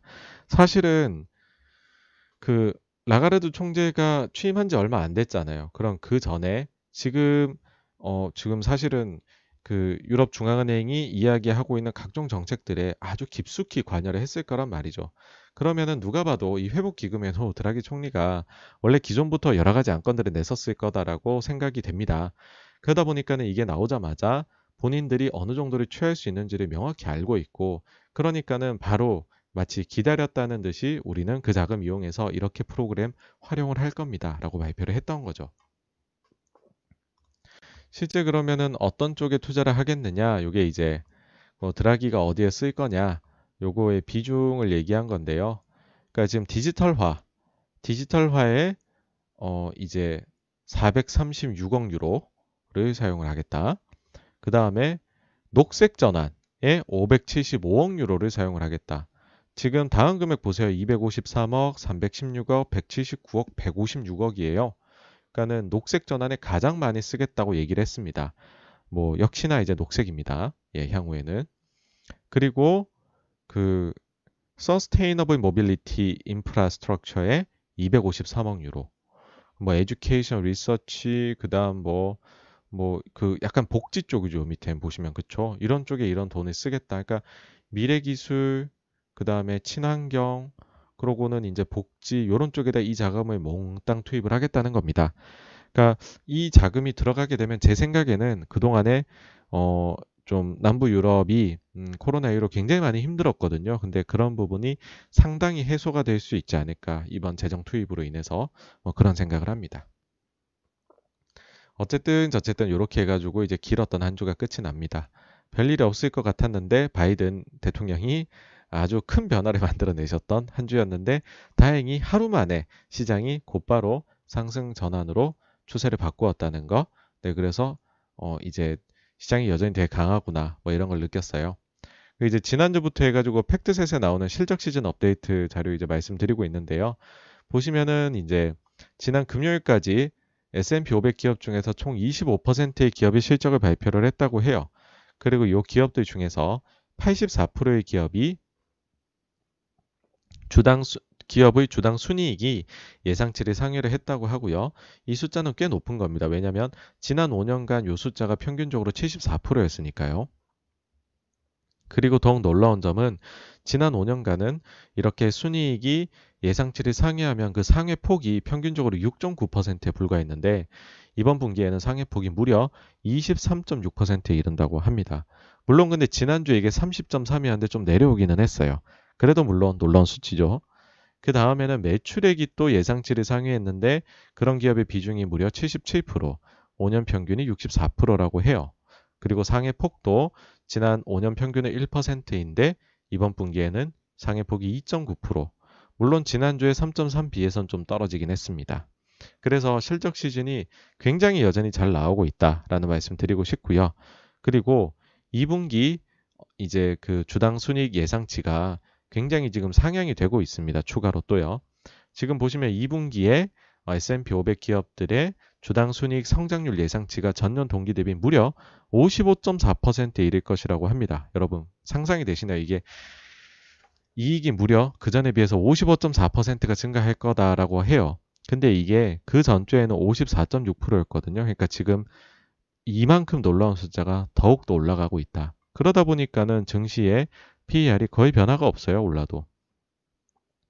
어, forward PER이요. 이제 22.3배. 그 전주에는 22.5배였었습니다. 네. 그래서 총평을 해보자면 역시나 시장은 매우 강하다. 일단은 뭐 계속해서 잘 나오는 지표들 덕분에 강하고 특히나 아까도 보셨겠지만 서비스 쪽 관련된 지표들이 surprise 나오고 있습니다. 그러니까 완연히 팬데믹을 벗어나게 되면 서비스 쪽에서의 pent-up demand가 한번 폭발할 수 있다. 이거를 보여주는 것 같아요. 그리고 3월만큼의 임팩트는 없지만 그래도 음, 다음 주에 있을 이제 FOMC는 한번 눈여겨보자는 말씀 드리고 싶습니다. 왜냐하면 어, 제임스 블라드가 백신 접종률 75%라는 얘기를 꺼냈기 때문에 아마도 Q&A 때 여기에 대한 질문이 파월 의장한테 나올 것이라는 생각이 들기 때문이고요. 또 한 가지가 블라드의 말에 따르면 그러면 7월이나 8월, 9월이라고 7월이나 8월에 이제 논의를 시작해야 된다는 거거든요. 근데 회의가 7월에 있고 8월에 없고 9월에 있어요. 근데 8월에는 뭐가 있냐면 잭슨홀 미팅이 있습니다. 여기도 중요하죠. 근데 여기선 금리를 사실 결정한 자리는 아니거든요. 근데 이런 질문도 혹시나 나올 수 있을 것 같아요. 뭐 가령 8월 잭슨홀 미팅에서도 예를 들어 테이퍼링에 대한 논의를 개시하는 것, 뭐 이런 것들을 여러분들이 연준에서 논의할 수 있는 것이냐, 이게 가능한 거냐, 뭐 이런 질문이 어떻게 보면 이거는 이제 삥 둘러가지고 사실 하고 싶은 말은 직진인데 그 삥 둘러서 어, 한번 잼 날려서 얘기를 해보는 거겠죠. 뭐 이런 얘기도 나올 수 있다 생각을 합니다. 아까도 말씀을 드렸지만요. 지금 10년무의 금리가 굉장히 이제 차트상에서 기술적 분석상에서 중요한 곳에 위치를 해 있습니다. 그러니까 여기서 보시면은 작년도 이제 그 8월 달이죠. 이때 50일선을 처음으로 상향 돌파를 합니다. 그 뒤부터 보시면은요. 50일선을 네, 이렇게 지지를 받아가면서 계속해서 미국 금리가 상승을 해왔었어요. 그러고서 이번에는 어, 3월 말에 가장 고점을 찍고는 쭉쭉쭉 내려와서 1.56이라는 51선에 지금 금리가 딱 걸쳐져 있습니다. 이 상태로 지난주 내내 갔거든요. 근데 과연 이번 주에는 FOMC도 있고 다음 주에는 FOMC도 있고 하니까 과연 여기에서 이쪽이 될지 이쪽이 될지 아니면 이렇게 될지 변화가 어쨌든 있을 거라고 전 생각이 들거든요. 그건 분명히 이제 증시에 영향 미치겠죠. 그래서 요 점도 한번 눈여겨 보시기를 바랍니다. 여기까지가 이제 지난주였고요. 다음 주에는 무슨 일이 있을까 보면 뭐 일단 기사들에 나왔듯이 주초에 뭐 26일이라고 많은 기사들이 얘기를 하더라고요. 그러면은 이제 월요일인데 삼성그룹의 상속 계획이 발표가 된다. 요거를 한번 눈여겨 보셨으면 한다는 거고요. 왜냐면은 딴 게 아니라 워낙에나 삼성그룹이 시가총액에서 차지한 비중이 크잖아요. 그러다 보니까 이런 것들이 움직이면 가령 예를 들어서 와 이거 보니까 알고 보니 삼성전자가 최대 수혜였네. 그럼 사람들이 막 전자를 살 거잖아요. 그러면은 그걸 사기 위해 딴 걸 팔아야 되면 다른 주식들이 손해를 많이 볼 수 있거든요. 그러니까는 삼성은 워낙에나 저희 연못에 들어와 있는 큰 고래이기 때문에 여기에서 뭔가 이제 그 큰 변화가 생기게 되면 유탄에 맞게 됩니다. 다른 주식들이. 네. 그래서 한번 눈여겨 보시고요. 그리고 이제 화요일 어, 점심 우리 점심 시간에 일본 BOJ 통화정책 회의가 있습니다. 그리고 이제 수요일 새벽 2시 사실 이제 화요일 이슈인데 날을 넘기는 거죠. 미국 시간 이제 밤에 있으니까 새벽 2시에는 미국 7년물 입찰 사실 이제는 여러분들 채권 입찰 그렇게까지 보실 필요는 없어요. 근데 사실 2월 말부터 시작된 이 금리 랠리 그걸 촉발시킨 계기가 미국 7년물 입찰이기 때문에 그래도 혹시나 뭐 확인하는 차원에서 한번 더 보자라는 얘기고요. 그리고 제가 뭐 86번가에서 여러 차례 말씀드렸지만 예, 통화량 증가랑 뭐 증시랑 너무 연관 짓지 마시라라고 얘기 드렸잖아요. 왜냐면 그거 사실 장기로 보면 별 영향 연관 관계가 없다. 근데 최근에 주식하시는 분들도 이거 봐라 통화량 증가가 급증하니까 20몇 프로 급증하잖아요. 그러니까는 증시 오르는 거야. 어, 세상이 돈을 너무 많이 풀었어. 그 다음에 코인 하시는 분들도 저거 봐. 통화량이 저렇게까지 증대되니까 우리는 엄청난 인플레 대비를 해야 되고 그리고 달러가 무너질 수도 있다는 것도 생각을 해야 돼. 저런 속도로 늘어나면 저 화폐에 누가 믿겠니? 그러면서 M2를 막 눈여겨보신 분들이 늘더라고요. 근데 그 M2가 이제 원래는 위클리 발표하다 먼슬리로 이제 발표하거든요. 근데 요게 어, 다음 수요일 새벽 2시에 나옵니다. 그 전에도 말씀드렸지만 MOM으로 코로나 딱 터졌을 때처럼 그 통화량을 늘려도요. 이제는 그 전년 동기 대비로 봤을 때의 3월 수치 대비해 가지고서는 M2 증가율이 떨어지게 됩니다. 이제는 그 27%라는 증가율은 여러분들은 보실 수가 없어요. 그래서 전 좀 자무 궁금하기는 합니다. 저한테는 중요하지 않긴 하지만 중요하게 보시는 분들한테 코로나 이후로는 이게 전년 동기 대비 계속해서 상승했었던 숫자거든요. 근데 이게 이번에 처음으로 꺾일 거예요. 그러면은 여기서 어떻게 뭐 할지, 뭐 예를 들어 의견을 꺾을지 아니면은 갑자기 이제 의견을 그냥 바꾸어서 어 사실 이거 그렇게 중요하지 않아. 어쨌든 지금 이거 통화량 증가율이 높잖아. 이렇게 말씀하실지가 자묵 궁금하기는 합니다. 그러고는 목요일로 가면 새벽 3시에 한국 시간이에요, 다. 미국 FMC가 4월이 있고요. 그 다음에는 그날 밤 9시 반에는 요즘 계속 잘 나오고 있는 미국 신규 실업수당 청구 건수가 나옵니다. 그러고 금요일 오전으로 오면요. 이제 유럽하고 미국이 잘 나왔던 PMI 요거 이제 일본 중국 나오고요. 그리고 그날 저녁에 어쨌든 물가는 봐야 되니까 유럽의 소비자 물가 지수 요거까지 확인을 하실 수가 있게 됩니다. 네. 그래서 요 정도 보시면은 뭐 되지 않을까 생각이고요. 여기까지가 첫 번째 주제. 지난주 자산 시장에서는 무슨 일이였습니다. 예, 그럼 다음 주제로 넘어가도록 하겠습니다.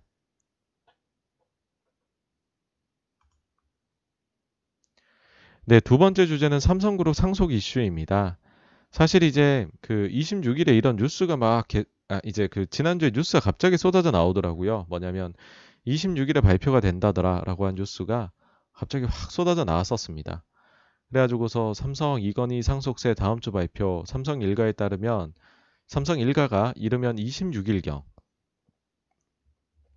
요 나온 날짜들이 뭐 비슷비슷했었습니다. 뭐 이런 이제 기사들이 쭉 나왔었는데 사실은 어떻게 보면 좀 너무 당연한 얘기기는 했어요. 왜 그러냐면 여러분들 이제 상속세라는 거는 6개월 내로 첫 번째 납부를 해야 되기 때문이거든요.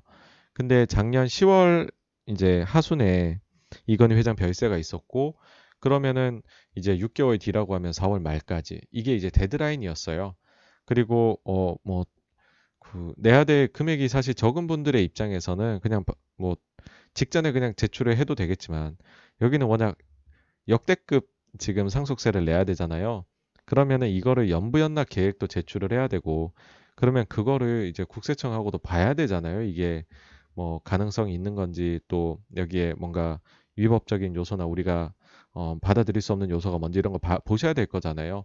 그래서 어, 미리 이제 계획을 당국에 보내야 되는 현실성을 감안하면 뭐 말일이 데드라인인데 그 전에 뭐 계획이 미리 발표가 될 것이다라는 거는 사실은 누구나 좀 예상이 가능했던 겁니다.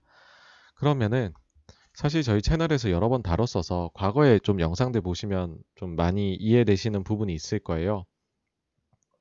그리고 또 좀 지금 사실 또 얘기를 하면서도 좀 조심스러운 부분은 어쨌든 다음 주면은 이 내용이 다 나오는 거죠. 그래서 제가 오늘 막 이럴 거예요, 저럴 거예요 예상을 하는 거는 약간은 좀 주제가 넘는 이야기라는 생각도 들더라고요.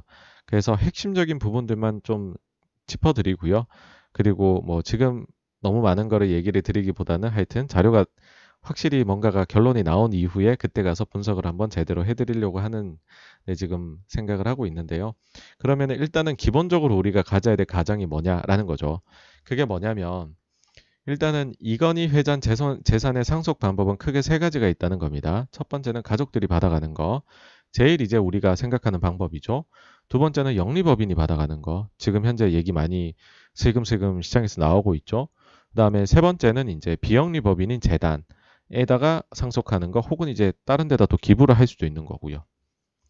자, 요런 이제 방법이 있는데 그럼 이재용 부회장 입장에서는 어떠할까라고 생각을 해보시면요. 제일 먼저 그룹 지배력 확보가 돼야 되겠죠. 어, 상속을 받은 거를 바탕으로. 그러면서도 두 번째는 그게 각종 법이나 규제를 충족해야 되겠죠. 우리 제일 많이 보는 이제 공정거래법이겠죠. 그 다음에는 그렇다고 해서 내가 이제 이재용 부회장이 지배력을 가져야 되는 건 맞으나 그렇다고 너무 모든 걸 가지고 오게 되면 이게 이제 싸움이 벌어질 수도 있는 거잖아요. 그 불만족이 생기게 되면. 그래서 적절한 수준의 재산 배분이 이루어져야 된다.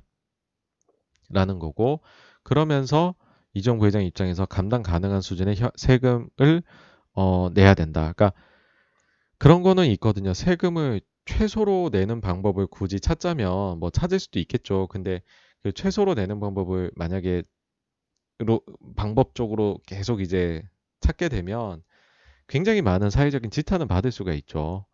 그러니까는 아마 적당한 수준의, 그러니까 시장이 보기에 우아하는 수준의 세금은 낼 것이다. 라는 게 제 생각입니다. 자, 그러면은 이제 기본인 거죠. 이건희 회장 주식 재산.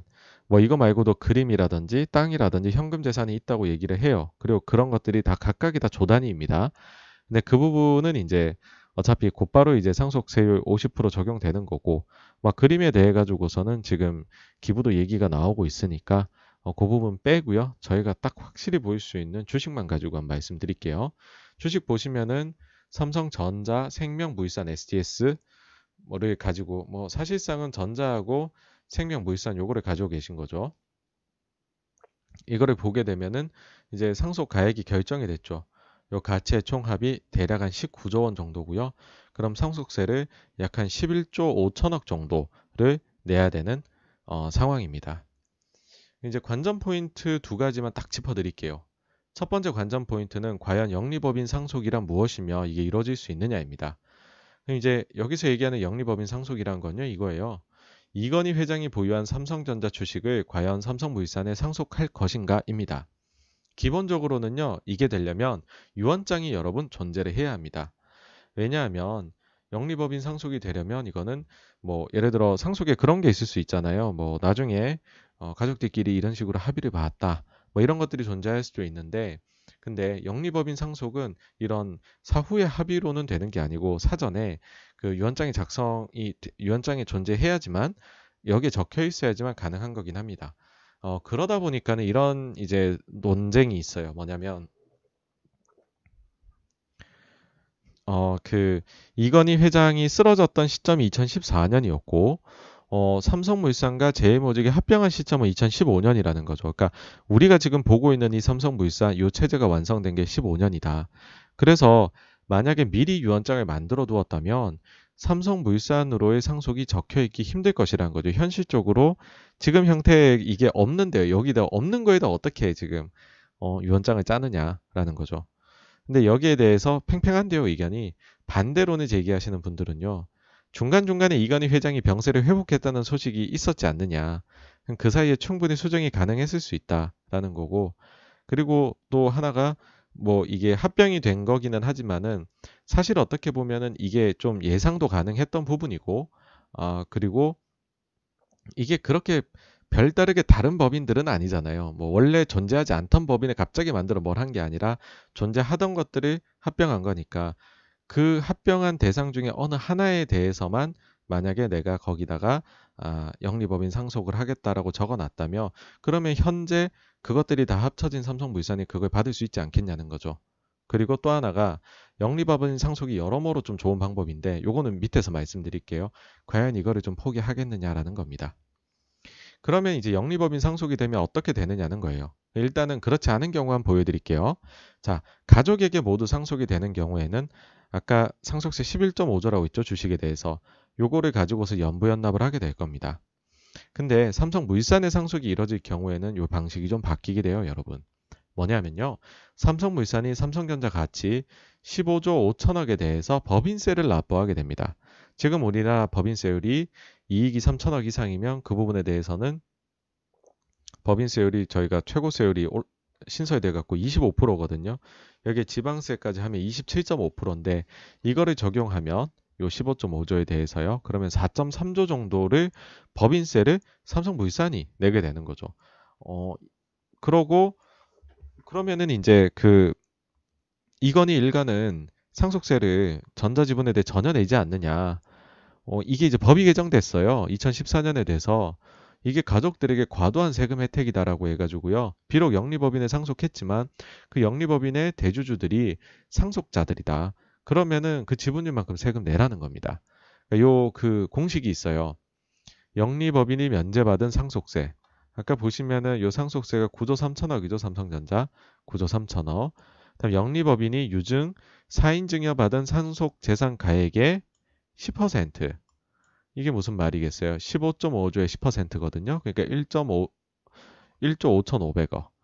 어, 요거를 뺀 금액에다가 상속인 및 직계비속의 영리법인 주식 지분율. 이게 이제 이재용, 이서연, 이부진 합치면은 28.7%거든요. 요거를 곱하게 되면 약 2조 2,200억 정도의 상속세를 여전히 유, 그 영리법인 상속을 했지만은 이건희 일가가 어, 요거를 내야 됩니다. 아, 자 그러면 이렇게 되겠죠. 삼성물산의 법인, 법인세가 토탈하면 이렇게 되죠. 이제 세금이 삼성물산이 내는 법인세 4조 3천억, 그 다음에 가족들이 내는 상속세가 아까 이제 전자를 제외하고 나머지가 2조 1,800억 정도 되거든요. 여기에다가 플러스 어, 그 영리법인 상속에 대한 어, 세금 추가적으로 나갈 게 2조 2,200억 합치면은 어, 4조 4천억. 합산으로 8조 7천억이 된다는 거죠. 고전에 가족에게 모두 상속하면 11조 5천억이었던 게 8조 7천억으로 좀 감소를 합니다.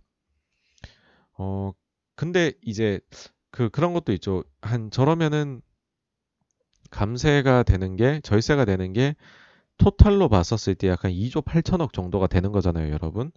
그러니까는 뭐 나쁘게 보자면은 아 이번에도 삼성은 또 비껴가려고 하네인데 근데 또 어떻게 보면은 와 8조 7천억씩이나 상속 관련해서 세금을 내나 라고 하면 여기다가 아마 현금이나 이런 등등등 합치면은 총 세금 내는 건 10조를 넘어갈 겁니다, 여러분. 그러면은 야 세금 많이 낸다 뭐 이렇게 할 수 있죠. 그래서 제가 볼 때는 이런 두 번째 방식을 취해 가지고서 조금 세금이 줄어드는 그런 방식을 취하더라도 여전히 합산해서 세금이 다 합치면 10조 넘을 거기 때문에 이걸 적, 절대로 적다고 얘기할 사람은 없을 거다라는 생각이 들어요. 그리고 이제 이렇게 했었을 때 차이가 나는 점은 아무래도 이제 회사가 절반 부담하고 가족들이 절반 부담하니까는 뭐 가족들의 부담은 어마어마하게 줄죠. 네, 그런 차이가 있고 아 그리고는요 사실 이제 최근에 좀 그 지인들한테 여러 가지 이 뭐 삼성그룹 상속 관련해 질문을 받으면서 들었던 생각 중에 이런 것도 있더라고요. 그러니까는 지금 이제 정부 입장에서 굉장히 세수가 부족하다. 그래서 세금을 좀 빨리 많이 내기를 원하고 있다라는 분위기라더라. 라는 거를 만약에 반영을 한다면은 토탈로 봤었을 때는 여러분들 가족 상 가족이 모두 상속받는 게 삼성물산이 전자를 상속받는 경우보다 더 많이 내죠. 근데 시간 가치로 따지면 이게 달라져요. 보시면은요. 연부연납을 5년 동안 하게 되잖아요. 그러면은 이게 6분의 1로 나눕니다. 그리고 4월 말에 첫 번째 6분의 1 납부를 하고요. 그 다음 1년 안에 또 6분의 1을 납부를 해요. 그 다음 또 1년, 1년, 1년은 6분의 1씩 납부를 하는 거거든요. 그러니까 가족이 모두 가져갔었을 때 세금을 어떻게 내느냐라고 하면 첫 해 연도에 3조 8,400억을 내고 나머지 연도에 1조 9,200억씩을 내서 토탈로 11.5조를 낸다는 거죠. 근데 만약에 물산이 끼어 들어온다 라고 하면 어떻게 되느냐 법인세는 연부연납이 아니거든요, 여러분. 그렇게 치면 이거는 한 방에 내잖아요. 그러면 첫 해에 삼성그룹이 상속으로 인해서 주식만 가지고 봤었을 때 5조 7,600억의 세금을 낸다. 그리고 이듬해부터는 7,300억씩의 세금을 낸다는 거죠. 토탈로 보면 8조 7천억이라 11.5조보다 적죠. 근데 정부 임기는 1년 남았고 1년 동안에 걷어들일 세수는 더 커요. 약 한 2조가량. 그래서 무슨 선택을 어떻게 할지는 여러분들의 상상에 맡기겠습니다. 네. 자, 이제 세금 내는 금액도 문제인데 사실 이게 더 큰 이제 그 이슈예요. 뭐냐면 영리법인 상속의 더 큰 그림은 지주사 강제전환 문제거든요. 지금 이제 우리나라 법상에서는요. 어, 법인이 자산의 50% 이제 법인이 가지고 있는 자산에서요. 50% 이상의 가치가 계열사이면 지주사로 강제 전환을 시키는 규정을 우린 가지고 있습니다. 현재 삼성물산 작년 말 기준입니다. 어, 경우에 보시면 총 자산이 44조 4천억이에요. 근데 보유한 삼성전자 지분이 약 한 5%거든요. 이 가치가 약 한 25조 원 정도가 됩니다. 그러면 여러분 벌써 50%가 넘죠, 그쵸? 그러니까는 사실 어 그럼 지금 당장 지주사 강제 전환해야 되는 거 아니에요? 라고 얘기할 수 있잖아요. 근데 지금 다들 너무 잘 아시겠지만 삼성물산은 지주사가 아니에요. 왜 그럴까? 그게 이제 지주사 요건을 충족을 못 시킨 건데 뭐냐 하면 이 그 자회사들의 합이 50%거든요. 근데 지금 물산이 가지고 있는 삼성전자 지분은 자회사가 아니래요. 왜냐하면 자회사가 요건이 되려면 최대 주주여야 된다고 합니다. 법상에서. 근데 1대 주주가 지금 삼성전자에 대해 삼성생명이에요. 8.5%로. 물산은 5%인데 2대 주주거든요. 이러니까는 물산이 자산 가치 대비해서는 절반이 넘는 걸 가지고 있지만 자회사가 아니니 이게 빵원으로 처리가 되는 거죠. 그러니까 자산 대비 50%가 안 넘어가는 거죠. 그런데 만약에 이건희 회장이 지금 보유하고 있는 삼성전자 지분이 4.2%거든요. 이거를 만약에 영리법인 상속으로 물산이 다 받는다? 그러면은 어떻게 되죠? 삼성전자 최대 주주가 여러 분 바뀌게 되죠. 1대 주주가 생명의 8.5%에서 물산의 9.2%로 바뀌게 됩니다. 그러면 어떻게 될까요? 자회사 요건이 충족이 되겠죠? 그러면 지주사 강제 전환 문제가 발생하겠죠. 왜? 자산이 총자산 대비해서 삼성전자 지분 가치가 절반 넘어갈 테니까요. 이제 이렇게 되면은 삼성전자 지분을 20%를 확보를 해야 되는 일이 발생을 하게 됩니다. 물론 이게 당장은 아니고 2년간의 유예 기간이 주어지고 이 기간 동안에 마련 이제 확보를 하면은 돼요. 근데 현실적으로 보게 되면 뭐 어디서 사올 거냐라고 하면은 뭐 금산분리법 문제도 있고라고 생각을 했었을 때 장기적으로 생명하고 화재가 보유한 8.5% 1.5% 가지고 있거든요. 여기 보유한 10%를 가지고 오는 게 현실적으로는 제일 뭐 맞는 방 가능한 방법이라고 생각을 해요. 자, 그러면은 이제 이게 영향들이 다 연쇄적으로 오게 되죠. 뭐냐면은 생명하고 화재는 이거 매각 이익이 발생을 할 거잖아요. 이제 그러면은 아마 PER이 막 두 배, 세 배까지로 내려갈 거예요. 생명 이런 삼성생명의 경우에는. 그러면은 일단은 뭐 PER 매력 생기는데 근데 이게 사실 배당으로 이어질지는 미지수입니다. 워낙 IFRS 제도 변경도 지금 있고 그래서 자기 자본력 계속 갖춰라 하니까 정부가 보험사에 대해서는 배당을 엄청나게 제한하거든요. 그리고 또 한 가지는 전자를 팔고 나서 결국에는 보험사는 투자를 계속 해야 되는데 그럼 전자 팔고 다른 어, 투자 자산 무언가를 사야 될 거잖아요. 근데 전자보다 나은 게 있을까요? 이런 현실적인 문제도 있겠죠. 하여튼 이런 것도 좀 종합적으로 고려가 돼야 될 거다라 봅니다. 삼성생명하고 삼성화재에 대해서는. 근데 어쨌든 이거 팔면 매각이익이 많이 나오니까 뭐 좋은 거는 분명하죠. 어쨌든 만약에 어 이제 요건 충족되면 전자가 전자 지분의 물산이 20%까지 확보를 해야 된다는 거. 그러면 이제 또 하나 들 수 있는 의문이 이거죠. 그럼 과연 삼성물산은 자금이 있냐? 20%까지. 왜냐하면 삼성전자가 여러분 500조짜리 기업이에요. 9.2%가 되면 그럼 지분을 약 한 10%더 사야 되는데 50조 이상이 더 들어가는 거잖아요. 자, 그러면은 보세요. 자, 모두 합치게 되면은 어, 이게 모두 합친다는 게 뭐냐 하면은 물산이 일단 팔게 뭐가 있냐는 거죠, 여러분. 팔게 뭐가 있느냐? 일단 삼성 바이오가 대부분이긴 해요. 가치 중에 제일 커요. 바이오, 그 다음에 삼성 생명, 삼성 SDS, 이게 뭐 17%, 거의 한 20%, 바이오가 44%인가 있죠. 요거를 다 팔면은 현재 금요일 종가 기준으로 보면 29조가 마련이 될 수 있어요. 그러면은 전자 20% 확보에 필요한 자금이 이제 그 50조인데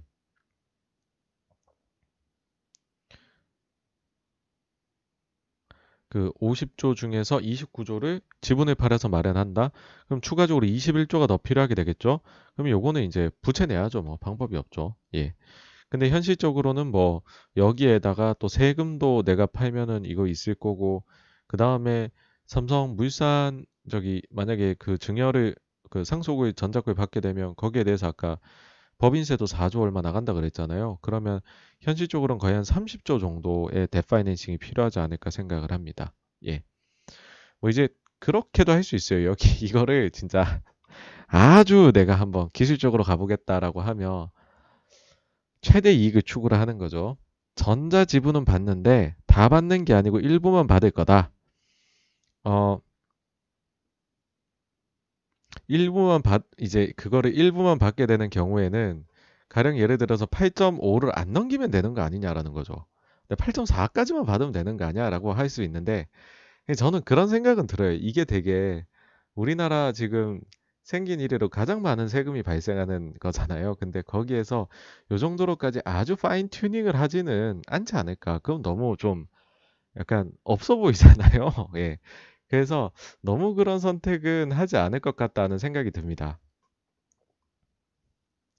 그리고 이제 두 번째 관전 포인트가 있어요. 이건 뭐냐면은 이재용 부회장 중심의 상속 인지의 여부거든요. 그러니까는 지금 이제 그 어쨌든 대상이 우리가 자꾸 이재용 부회장에 대해서만 얘기를 하는데 사실 엄밀히 말하면 권리를 홍라이 뭐 여사 그 다음에 이부진 이서연 다 가지고 있다는 거죠. 그래가지고서 이거를 엄밀히 막 정말로 엄청난 혼탁한 싸움으로 가게 되면 법적으로 보게 되면 이제 그, 그 부인이 9분의 3, 나머지 자녀들이 9분의 2씩의 상속을 받게 되는 그런 식으로 돼 있죠. 근데 이제 만약에 이 이건희 이재용 부회장 중심이 아니라 이런 식으로 나눠먹기 식으로 나오게 된다라고 하면 이것도 좀 문제가 돼요. 그 뭐냐면 그러면 각종 이제 여러 가지들 계열사들 그 이건희 회장의 지분을 나눠 갖는다는 뜻이 될 거잖아요. 그러면은 여러분 삼성물산이 그 경우에는 반드시 그냥 최정점에 서게 돼요. 지금도 그렇지만은 삼성물산이 최정점인데 이 물산의 지분율이 좀 오묘합니다. 뭐냐면 지금 현재 이제 지분 구도예요. 자사주가 12.5% 있고 이재용 부회장 17.5%, 이부진 이서연 5.6%씩 가지고 있고 이건희 회장 2.9%가 있어요. 그러면은 이제 이재용 부회장이 17.5조, 이부진, 이서현 이제 요 두 분 합치면 11.2 그리고 네 이때 그 자사주를 사가가지고서 흑기사를 해주셨었던 KCC가 9.1%를 가지고 있습니다. 어, 그래서 굉장히 오묘해질 수 있다. 이 지분을 나눠 가지시게 되면 굉장히 오묘해진다. 그러니까 이 지분을요 오롯이 이재용 부회장이 다 가져가면 어떻게 될까요? 그러면은 17.5에 2.9를 합치면 20.4%가 되죠. 그리고 요 둘을 합치면은 20.3%가 되죠. 0.1이라도 앞서죠. 그쵸?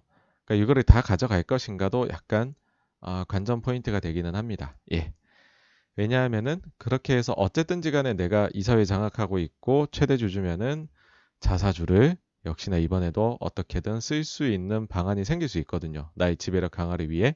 근데 이제 그게 만약에 어, 만약에 이거를 그냥 막 나눠 가지게 되면 조금은 조금은 계산이 네, 좀 혼탁해지는 그런 결과가 나오게 될 거죠.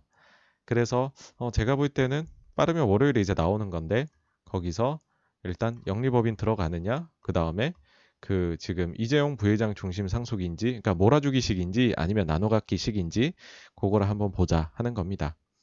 네 일단은 그렇게 해서요 여기까지가 오늘 이제 삼성그룹 상속 이슈에 대해서 준비한 내용이고요. 다음으로 넘어가도록 하겠습니다.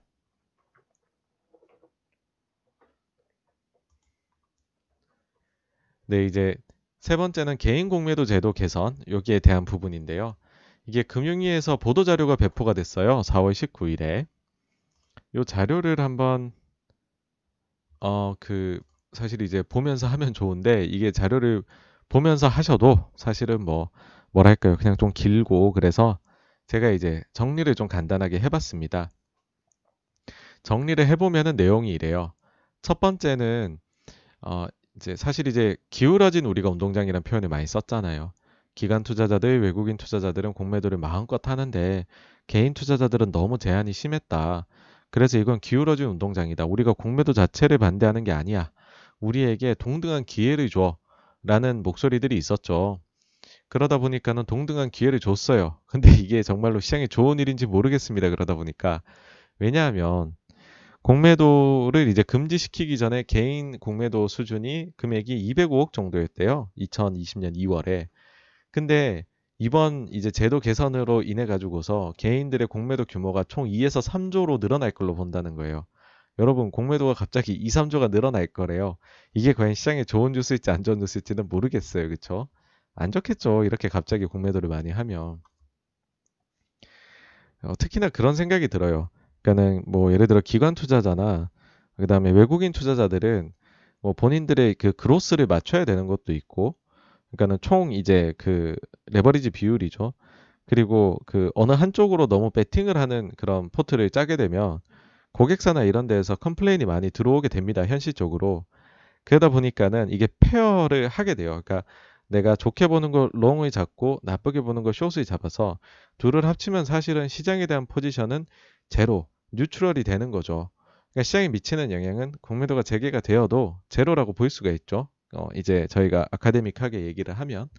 근데 개인들은 이제 이거를 완전히 투기적으로 할 수 있는 가능성도 있잖아요. 그러니까는 내가 long을 뭐 천만 원 잡았으니까는 short도 천만 원 할래 라는 식이 아닐 수도 있다는 거죠. 오롯이 short만 탁 칠 수도 있는 거잖아요. 그러니까는 요 2, 3조는 pair trading이 아닌 순수한 2, 3조의 공매도가 될 수도 있다라는 거죠. 그리고 이제 참여하는 증권사 수도 많이 늘렸다고 합니다. 과거에 이제 6개인데 지금 이제 28개로 늘어났다고 하고 그다음 그러니까 이제 많이 참여하시라는 거죠. 그리고 이제 잘 알려져 있지만은 공매도의 대상이 되는 종목 수 자체는 모든 종목은 아니고 좀 사이즈 있는 기업들 코스피 200과 코스닥 150이다라는 거고 뭐 최장 60일의 차익 기간에 보장을 해주겠다. 근데 조기 상환도 있을 수 있다. 그리고 공매도 투자하시는 분들은 약정 담보 비율을 준수하지 못할 경우 반대 매매로 의한 강제 청산이 가능하다. 그러니까는 이게 이제 완전히 뭐 담보 없이 숏을 할 수 있는 게 아니고 내가 일정 부분 담보 넣어야 되는 거죠. 그러니까 뭐 어떻게 보면 선물 거래할 때하고 똑같다고 보시면 되는데 근데 요 적, 이제 약정 담보 비율이 각 증권사마다 제가 볼 때는 아마 좀 다르게 적용이 될 것 같아요. 그리고 종목별로도 다르게 적용이 될 것 같거든요. 그래서 요게 생각보다는 빡빡하게 잡힐 수도 있을 것 같다라는 생각을 합니다. 그리고 이제 신규로 공매도 하는 투자자들의 투자자 보호를 위해서 사전 교육 1시간, 모의거래 30분 필수로 이수를 해야 된다는 거고요. 요거는 이제 앞 밑에도 적어 놨습니다. 그 재미로라도 한번 받아 보십시오. 그 뭐 제가 숏을 할 게 아니더라도 적들이 어떤 식으로 하는지는 알면 좋으니까요. 그리고 이제 한도도 정해놨어요. 단계별로 해서 1단계에서 3천만 원, 2단계 7천만 원, 3단계가 되면 무제한이라고 합니다, 여러분. 네. 그리고요, 또 요거는 이제 기관 투자자들도 받고 있는 규제인데 똑같이 개인들도 한다고 하네요. 뭐냐면 특정 종목에 대해서 너무 많이 한 사람이 숏을 이제 하고 있으면은 그거는 신고를 하라는 거예요. 그러니까 순보유 잔고가 상장 주식수의 0.01% 이상이면서 평가액이 1억 이상인 경우 혹은 평가액이 10억 이상인 경우 금융위와 거래소에 내역을 보고를 해야 된다는 거죠. 그래서 이제 요 부분들을 조금 이제 또좀 어 그 생각을 하셔가지고서요 무제한이라고 해서 너무 많이 하시다 보면 신고를 하셔야 될 수도 있다. 아 요거를 말씀을 드리고 싶습니다. 근데 이제 총 규모를 다시 한번 좀 되짚어 보고 싶어요. 그러니까 총 규모가 2, 3조 가량이란 계산이 어떻게 나왔느냐. 그리고 사실 보시면 과거에 증권사들이 개인 공매도 시장에 왜 뛰어들지 않았느냐. 이거는 이유가 있더라고요. 보니까 이번에. 가장 큰 이유가 되는 것은 그 예전에 이제 그 개인들 신용 잔고가 굉장히 올라갈 때 한번 연초에 방송을 했을 때 신용 잔고는 이제 그 규제를 받기를 증권사가 자기 자본의 100%까지만 신용 잔고를 어, 해주 신용을 내줄 수가 있다 개인들한테 그렇게 말씀드렸잖아요. 그래가지고서 이게 뭐 증권사들 쓰시다 보면 갑자기 앱에 신용 막 개인들 늘어났다는 소식 들리면 뭐 당분간 신용 거래가 중단이 됩니다. 막 이런 게 팝업으로 뜨잖아요, 그렇죠? 그게 되는 게 그 회사가 지금 자기 자본만큼 신용을 내줬다는 거죠. 근데 그 공식에 알고 보면은 공매도도 들어가더라고요. 그러니까는 신용 더하기 공매도가 자기 자본의 100%를 넘으면 안 되는 거였었더라고요. 그러다 보니까는 여러분들 신용은 연간으로 치면은 이게 거의 금리가 한 8에서 10% 되는 거거든요. 마진이 굉장히 높죠. 근데 공매도는 그 정도로 마진이 안 나와요. 그러니까는 똑같이 뭔가 내 그 이제 증권사 입장에서 마진을 내야 되는 그런 거라고 생각을 했었을 때에는 공매도에다가 나의 자기 자본을 쓴 이제 소비를 하는 것보다 그 신용에다가 소비를 하는 게 훨씬 나았던 거죠. 그러니까는 개인들 입장에서는 왜 공매도를 증권사들이 제대로 안 하려고 하냐 하는데 사실 증권사가 막 개인들이 차별하고 싶어서가 아니라 제 규제 자체가 신용을 내주는 게 훨씬 더 이득인 제로 짜여져 있었다는 거죠. 근데 요번에 바꾸겠다는 게 뭐냐 하면 어, 근데 신용을 내줘 갖고서 이 증권사가 가지는 리스크는 주가가 폭락할 때 리스크가 있다는 거죠. 반대로 이 증권사가 공매도를 내줬을 때 리스크는 주가가 올라갔을 때 리스크가 있다는 거죠. 그러니까 둘을 합산을 네팅을 쳐주겠다는 거예요. 그로 인해 가지고서 여력이 좀 늘어난다는 거죠. 지금 신용잔고가 22에서 23조 정도 되거든요. 근데 지금 증권사별로 5에서 10% 정도를 그 자기 자부, 자기 자본 규제되는 거에서 저기 신용으로 나가던 거에서는 공매도 쪽으로 돌리라고 얘기를 했습니다. 그럼 영향이 어떤 게 있을까요? 첫 번째는요. 지금도 이미 신용이 거의 풀로 나가 있거든요. 제가 볼 때는 신용이 공매도가 2, 3조 증가하잖아요. 그럼 신용이 이만큼은 아니겠지만은 일정 부분 줄여야 될 겁니다. 증권사들이. 그게 첫째가 있고 그 다음에 증권사들이 어, 공매도를 늘리기는 하지만은 아주 현실적으로 봤었을 때는 여전히 그 공매 저 공매도보다는 신용적인 마진이 높기 때문에 그냥 한 5% 정도 수준까지만 늘리지 않을까라고 저는 생각을 해요. 그러면은 대략 한 1조 초반 정도 수준 정도까지만 맥스로 늘어나지 않을까 라고 생각을 합니다. 그래서 정부에서 발표한 것보다는 어, 영향은 좀 적다, 적을 것이다 라고 생각합니다. 그리고 추가적으로 이제 공매도 요번에 이제 개인 공매도 제도 개선에 있어 가지고서 뭐 그런 생각이 들더라고요. 이렇게 한다고 정말로 평등해질까? 사실은 공매도가 재개되면은 뭐 지금에 보시는 것과 같이 뭐 자금을 동원하고 이런 쪽에서의 그런 기울어진 운동장 어, 이라는 측면도 분명히 존재했지만은 또 다른 쪽으로 보면은 뭔가 정보에 대한 접근성 혹은 그거를 빠르게 유통시킬 수 있는 능력 그런 것들이 또 공매도 하는 데 있어 가지고서 기관과 개인들의 차이를 만들어냈던 거거든요. 근데 여전히 이제 정보 쪽에 있어 가지고서는 해결이 안 된단 말이에요. 그래서 이게 제가 볼 때는 이런다고 해서 평등해지는 건 아니다라고 생각을 하고요. 그리고 다음 주 독서 토론 주제가 이제 공매도 관련 책이잖아요. 그래서 요거 읽고 오시면은 조금 더 얘기를 나눠보시자라고 말씀드리고 싶습니다. 네. 여기까지가 이제 요번에 발표된 개인 공매도 제도 개선에 대한 내용이었습니다. 네. 다음으로 넘어가겠습니다. 다음은 이제 코인베이스에 대한 얘기인데요. 사실 지난주에도 한번 말씀드렸어요. 이제 코인베이스가 상장을 해서 시가총액이 거의 한 100조 원에 육박하면서 첫날에 거래를 마쳤죠. 그리고 역시나 이제 이쪽에 관심이 있을 것이다 라고 예상이 되었던 캐시우드 아크 인베스트먼트에서 아, 코인베이스에 투자를 했더라. 근데 독특한 게 보니까는 어 그래 이걸 살려면은 기존에 있던 걸 뭘 팔아야 되는데 뭘 팔았을까 보니까 테슬라를 팔았더라라는 거였습니다. 그리고 이게 이제 수요일에 상장을 했으니까 목요일에는 어 그러면은 이게 테슬라 뉴스가 많이 나왔거든요. 그러니까 목요일엔 어떻게 할까 봤더니 코인베이스를 더 샀어요. 그러고서는 테슬라는 안 팔고요. 스퀘어하고 ICE하고 GBTC를 팔았더라. 네, 그런 거였죠. 그러고 나가지고서는 사실은 이제 제가 이제 코인베이스 투자할 것도 아니고 해가지고서 좀 관심에서 멀어질랑 말랑 하고 있는데 또 먼 뉴스가 나오더라고요. 그래서 좀 더 봤습니다. 자, 일단은 보시면 코인베이스 지금은 시총이 한 65조 원 정도로 떨어졌습니다. 상장하고 이제 425달러까지도 갔다가 지금은 291달러 로 떨어져 있죠. 계속해서 쭉 좀 우하향하는 그림입니다. 요 기간 동안 보시면은 아크는 계속해서 매수를 했어요. 그리고 이걸 사기 위해서 다른 종목은 계속 팔고 있는 중입니다. 요걸 이제 구체적으로 보시면은 요렇거든요. 지금 제일 큰 거 아크 K의 경우에 코인베이스 매일 사고 있죠. 그쵸? 매일매일 사고 있습니다. 어느새 비중, 비중이 1.89%까지 지금 상승을 했어요. 근데 대신에 테슬라는 좀 팔았습니다. 팔아가지고서 원래 거의 한 11%까지 있었는데 10.28로 떨어졌고 사실 스퀘어를 더 맹렬하게 팔고 있어요. 그래가지고서 5.54% 정도로 떨어졌고요. 아크 W에서도 코인베이스 매일 사고 있습니다. 그래가지고서 지금 1.9%까지 펀드 내 비중이 올라갔고요. 그 다음에는 테슬라 팔고 있고 스퀘어 팔고 있고 GBTC, ICE 계속 팔았어요.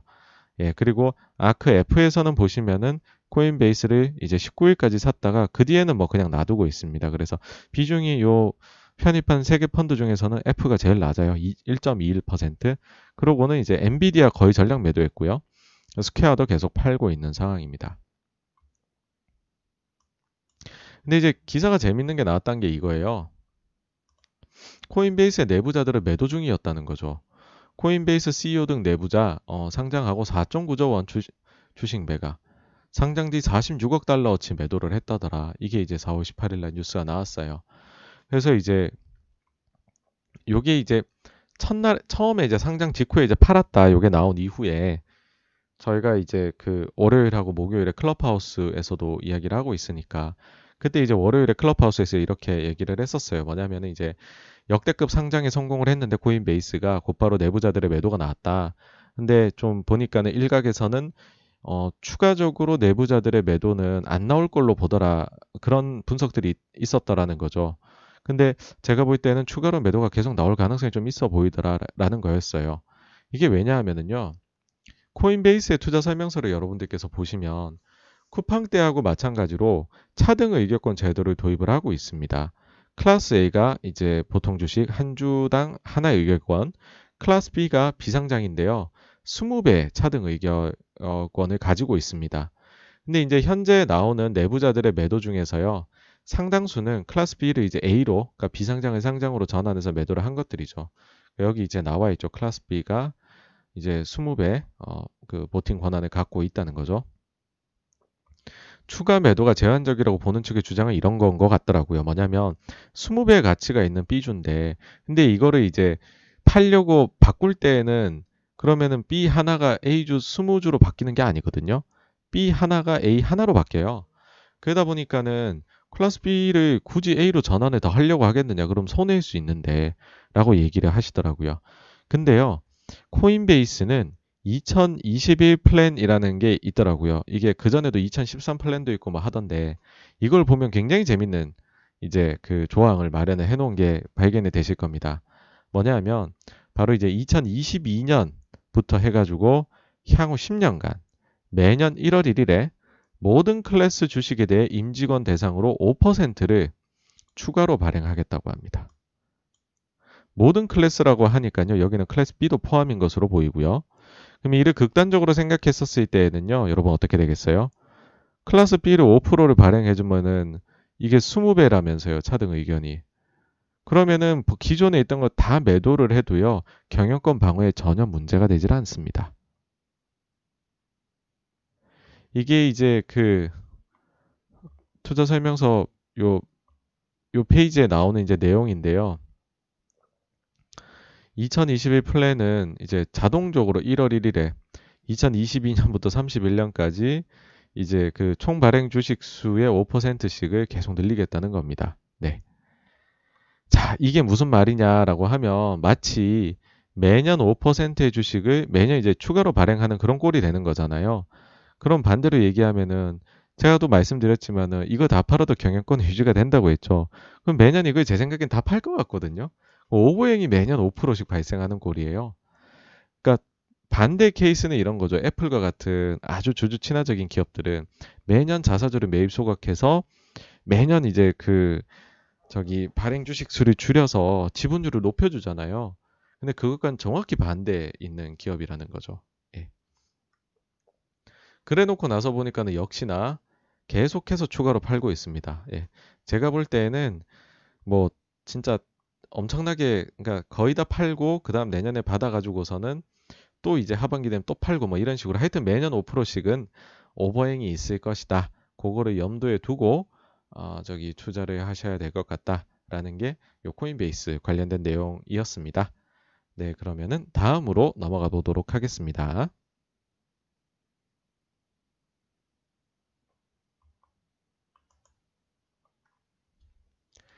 네, 이제 그래가지고서요.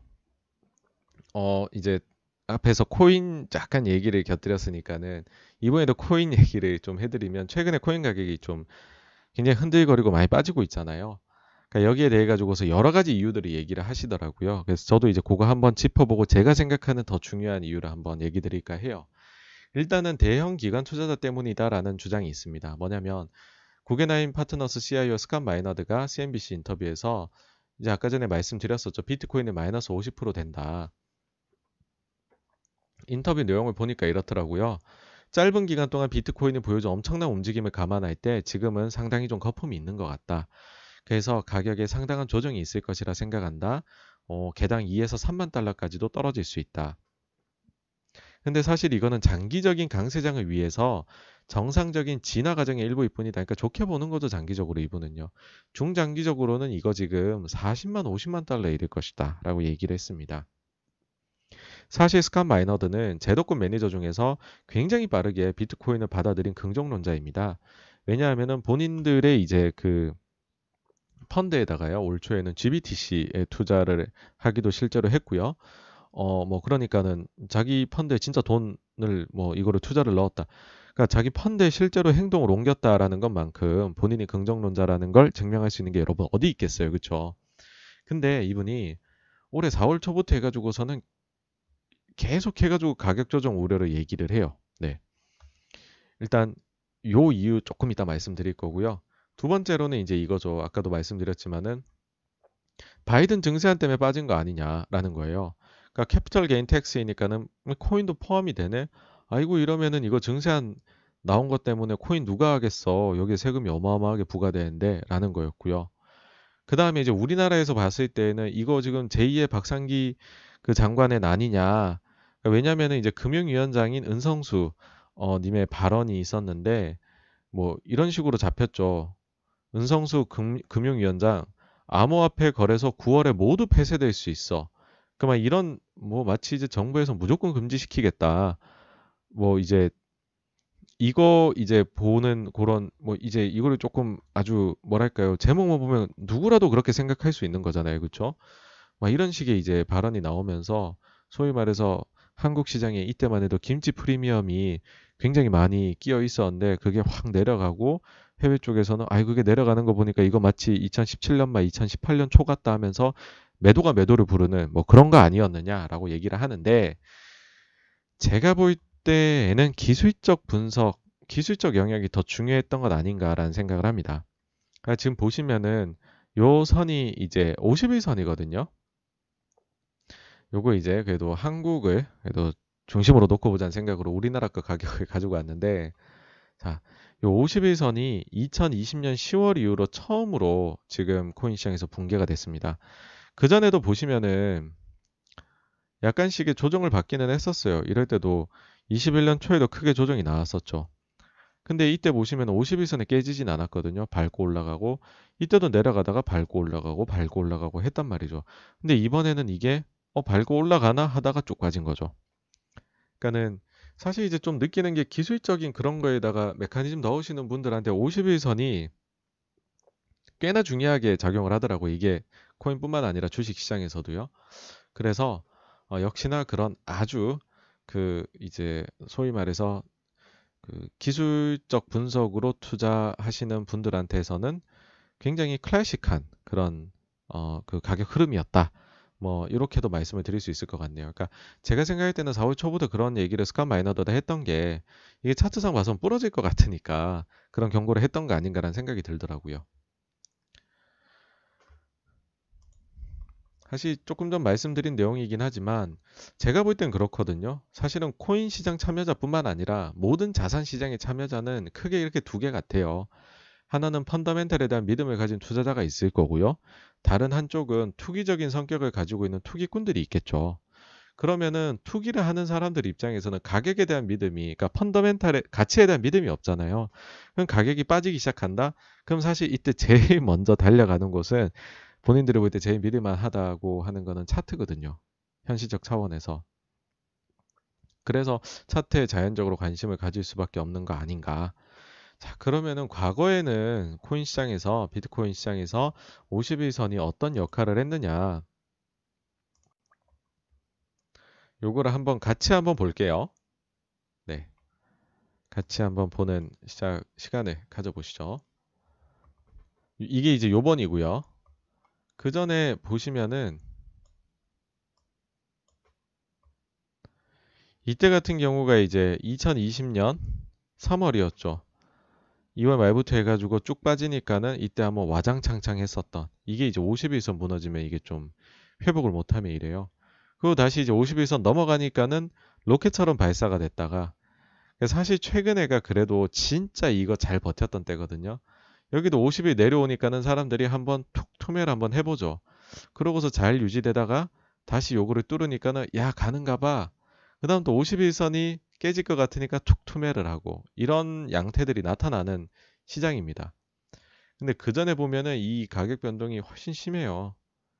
이때도 2019년도에도 보시면 51선 뚫고 가서는 쫙 갔다가 이게 한번 무너지니까는 속절없이 내려왔었죠. 그렇죠?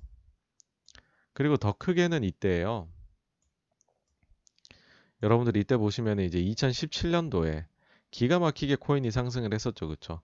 계속 상승 51선을 밟고 올라가서 하다가 이때 51선을 딱 뚫고 내려오니까는 그때부터는 회복을 못 합니다. 근데 사실 요 선이 어, 느 정도냐면 900에서 1000 정도가 그러니까 900만 원에서 1000만 원 정도 사이가 원래는 이제 그 이제 피보나치로 해 보면은 이게 3분의 2 떨어지면 여기선 지지가 돼야 되거든요. 그러니까 여기서 지지를 한번 해보려고도 노력을 했던 것 같아요. 노력을 하다가 안 되는 거예요. 지나 보니까는 야 얘 안 올라가네 하니까 여기서 한번 또 툭 떨어졌던 거죠.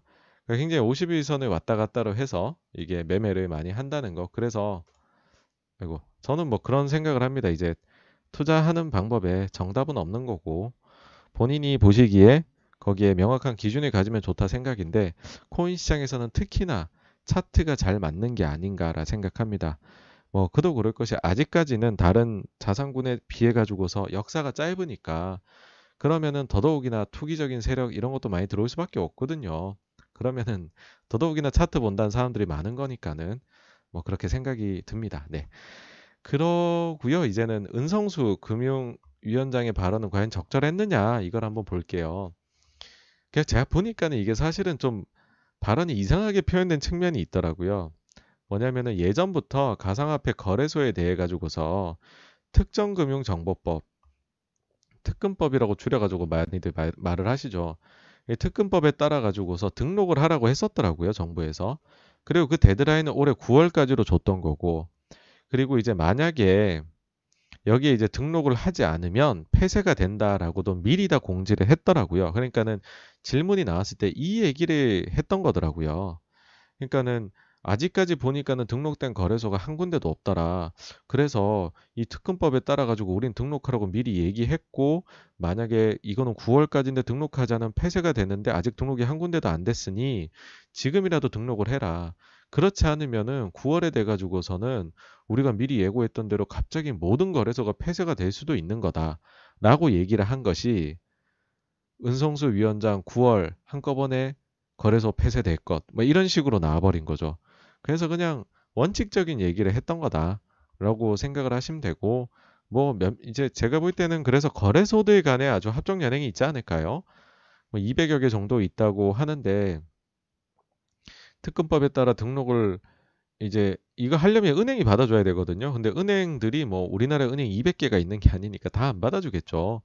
사이즈가 있고 대주주가 좀 믿을만하고 이런 데만 아마 받아주지 않을까 생각을 합니다. 그래서 그런 대형 어, 거래소들 위주로의 재편이 되는 거지 이걸 뭐 그런 거를 얘기를 한 거지 뭐 완전히 거래를 막고 싶어요 이런 얘기를 한 건 아니라 생각합니다. 물론 이제 어른들이 알려줘야 된다 뭐 이런 발언들은 굉장히 잘못됐다고 생각은 하지만요.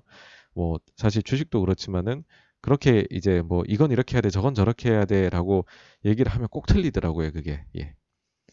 자, 그러면은 뭐 이것도 좀 불만이신 것 같아요. 뭐냐면은 왜 세금은 매긴다고 하면서 우리 투자자 보호는 또 안 된다고 하느냐. 뭐 그런 얘기도 하시잖아요. 근데 일단은요. 세금은 당연한 겁니다, 여러분. 뭐냐면 소득이 있는 곳에 세금이 있는 것은 너무 당연해요. 정부는 세금을 걷는데 완전 그 프로입니다. 그런 프로들이 지금까지 안 걷고 있는 게 그냥 이상했던 것 뿐이에요, 여러분. 그게 첫째고.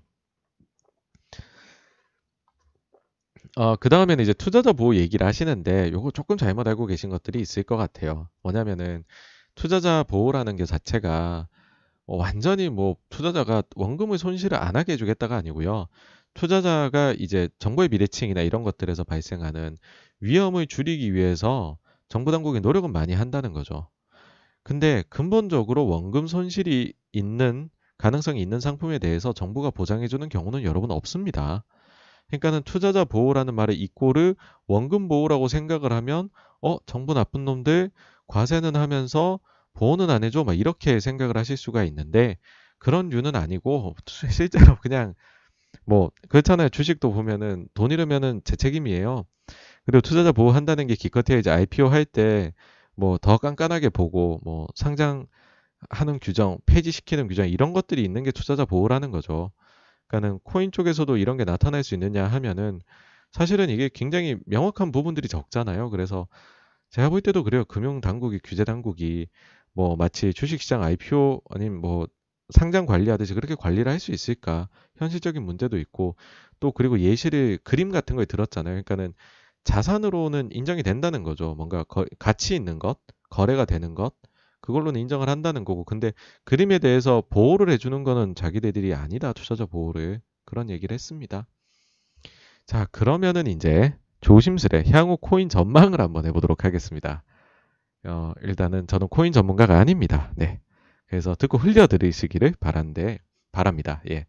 근데 일단은 첫 번째는 역시 차트 얘기입니다. 아까도 말씀드렸지만 피보나치 보시고요. 중요한 지지선이 지켜진지 한번 보십시오. 그래서 그게 지켜지고 올라간다 하고 물타기를 하셔도 늦지 않습니다. 예. 그게 첫째고요. 두 번째는 저는 이제 워낙에나 중앙은행 좋아하니까 중앙은행하고 코인 가격하고의 뭔가 접점이 없을까, 막 correlation이 있을 게 없을까 막 해보니까 뭐 금리나 인플레이션이나 이런 것들하고는 이렇게 코인 가격하고는 관계가 전혀 없더라고요. 그래서 그거는 버렸고요. 이제 유일하게 이제 그 관계가 굉장히 correlation이 높게 나왔던 게 제 방송 그 전에도 말씀드렸지만 중앙은행들의 무책임함 이거를 비난하고 비판하기 위해서 나온 게 코인이잖아요. 탈중앙화, 탈중앙화잖아요. 근데 그러면은 굉장히 이제 그 나태하게 굉장히 돈 관리를 뭐 굉장히 돈만 풀 줄 알았지 거둘 줄은 모르는 부채만 낼 줄 알았지 줄일 줄은 모르는 정부와 그 다음에 그 중앙은행들이 근데 갑자기 제정신을 차리고 부채를 줄이고 막 막 시장 시중에 풀어놨던 유동성을 걷어들이기 시작하며 그럼 사실은 코인이 처음에 나왔었던 이유가 내려가게 되는 그 줄어들게 되는 그런 거잖아요. 그러면은 어, 중앙은행들이 긴축을 하게 되면은 그거는 좀 코인 가격이 안 좋을 수가 있겠다라는 걸 착안을 해가지고 ECB, BOJ, Fed 그러니까 미, 일본, 유럽 여기 중앙은행들의 자산의 합 하고 코인 가격을 비교해 보면 correlation이 잘 나오더라고요. 뭐 이제 그래 가지고서 이제 그러면은 중앙은행들이 지금 나올 수 있는 정책 중에 가장 당면한 거는 테이퍼링이잖아요. 그렇죠? 그래서 이거 한번 비교를 해 봤습니다. 뭐 이것도 예전에 한번 보여 드린 적이 있긴 한데 이게 이제 2013년도부터 해 가지고 16년까지 비트코인 가격이거든요. 흐름이거든요. 이때 보시면은 13년도 12월 달에 미국에서 첫 번째로 어, 테이퍼 실행을 합니다. 그러고 나서 코인 가격을 보십시오. 그때까지 올라갔던 가격이 코인 가격이 네. 쭉 떨어졌던 경험이 있습니다. 그러니까 제가 생각할 때에는 야 중앙은행들 너네 돈 푸는 거 중단 절대 못하지 다 알고 있어라고 했는데 아니 우리 매입 금액 줄여갈 건데 테이퍼링이란 거 우리 할 건데 에이 할 수 있어 니네 못하는데 괜히 말만 하는 거 아니야 아니 우리 진짜 해 라고 하니까는 아이고 그게 아닌가벼 하면서 쭉 빠졌던 것 같거든요 그래서 아 역사가 물론 짧기는 합니다. 그 관련된 correlation을 구하기가 그렇긴 하지만은 지난번에 금융위기 때 테이퍼링 시기를 보니까는 코인이 이때 당시에 힘을 못 썼다는 거죠. 그래서 이번에도 실제로 테이퍼링이 진행되는 시기에는 제 생각에는 코인 투자는 조금은 어, 안 하는 것이 좋지 않을까라는 개인적인 생각이 듭니다. 네. 어, 일단 여기까지가 최근 코인 시장에 대한 어, 정리였고요. 어, 다음으로 넘어가도록 하겠습니다.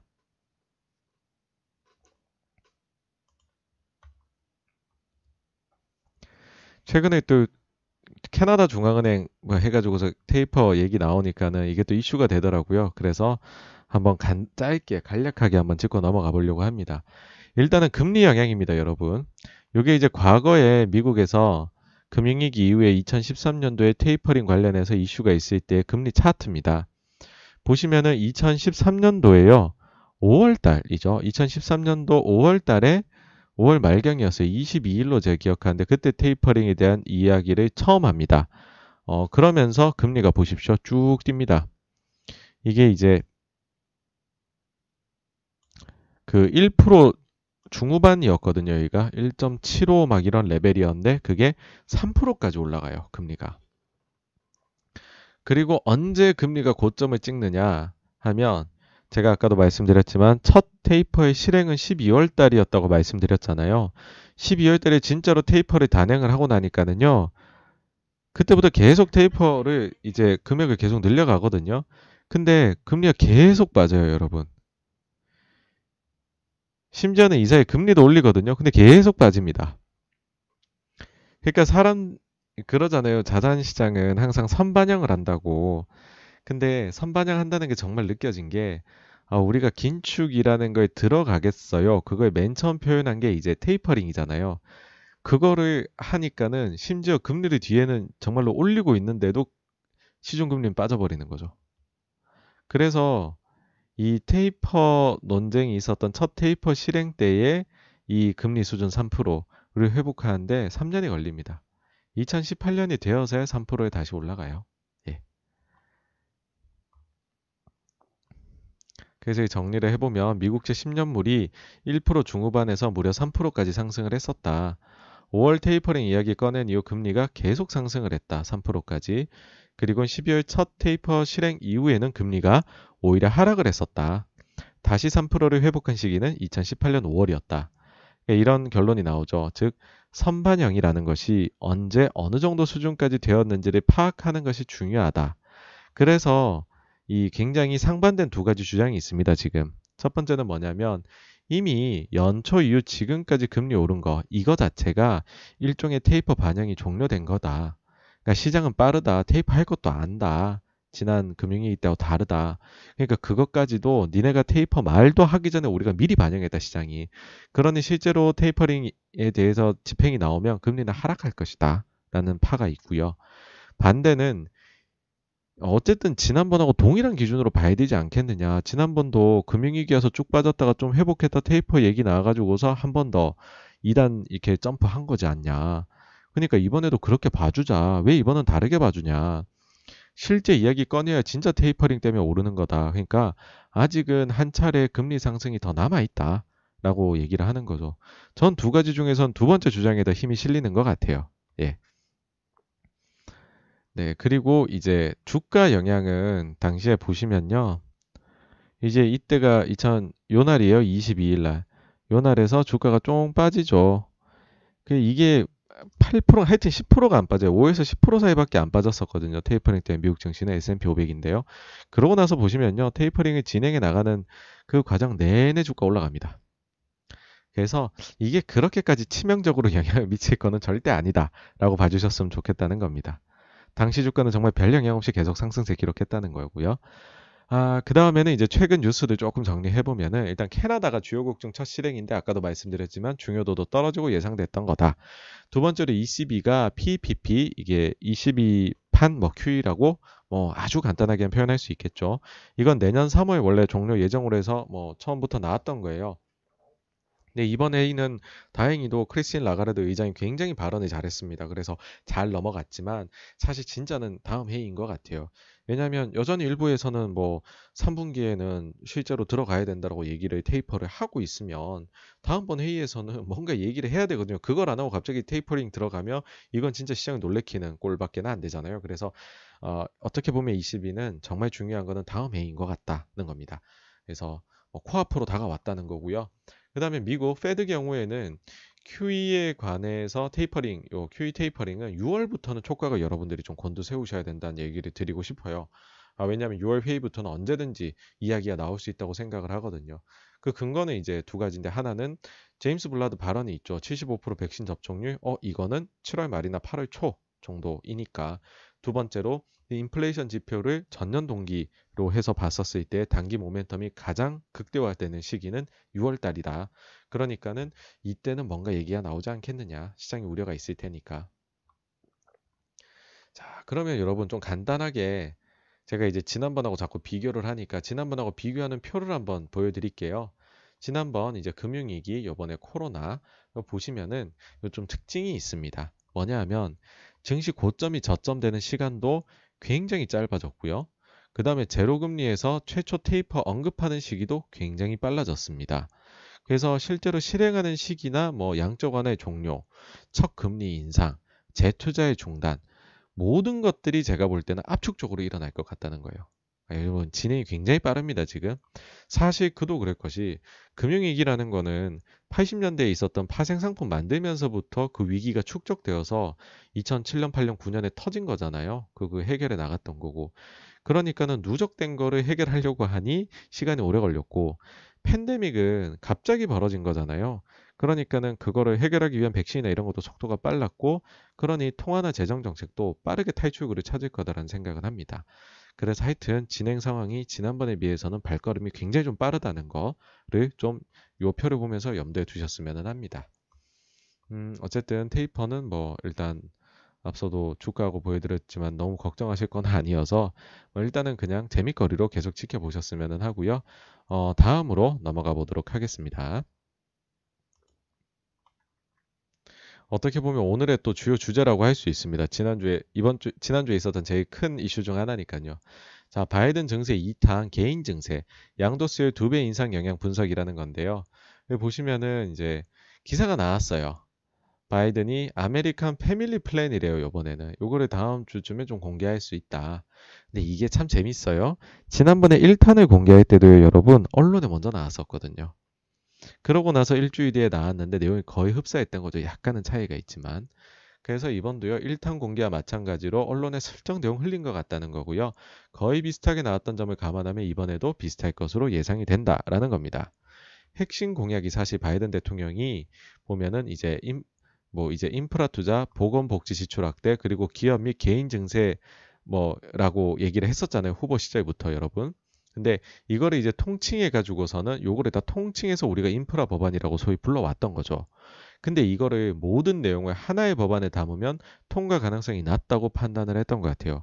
그래서 바이든 쪽의 어, 결정은 둘로 나눠서 상정하자로 바뀌었습니다. 그래서 저희가 몇 주 전에 봤던 1탄이 바로 American Jobs Plan이라는 인프라 투자 더하기 기업 증세 조합이었고요. 그 다음에 이번에는 American Families Plan이라고 해서 보건복지 더하기 개인 증세가 나온 겁니다.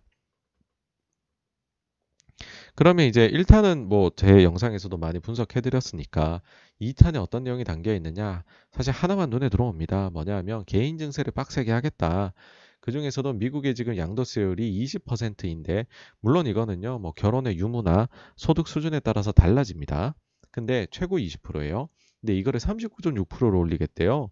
여기에 오바마 케어 3.8%가 추가되면 이제 43.4%까지 올라가는 거죠. 두 배 이상 상승입니다.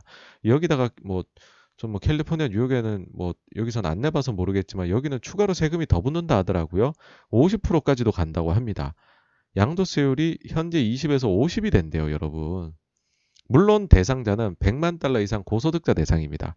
그렇긴 하지만 이런 사람들은 주식도 크게 할 거잖아요. 큰 손들 소위 말해서 조막손들이 아니라. 그래서 여기가 뭐 소위 고래라고 할 수 있는데 여기다가 뭐 100원 벌면 옛날에 20원 떼 가다가 이제 50원 떼 간다고 하면 야 주식 누가 하겠어 아무도 안 하겠네 막 이런 생각 들면서 주식시장이 확 한번 하락을 했던 거죠.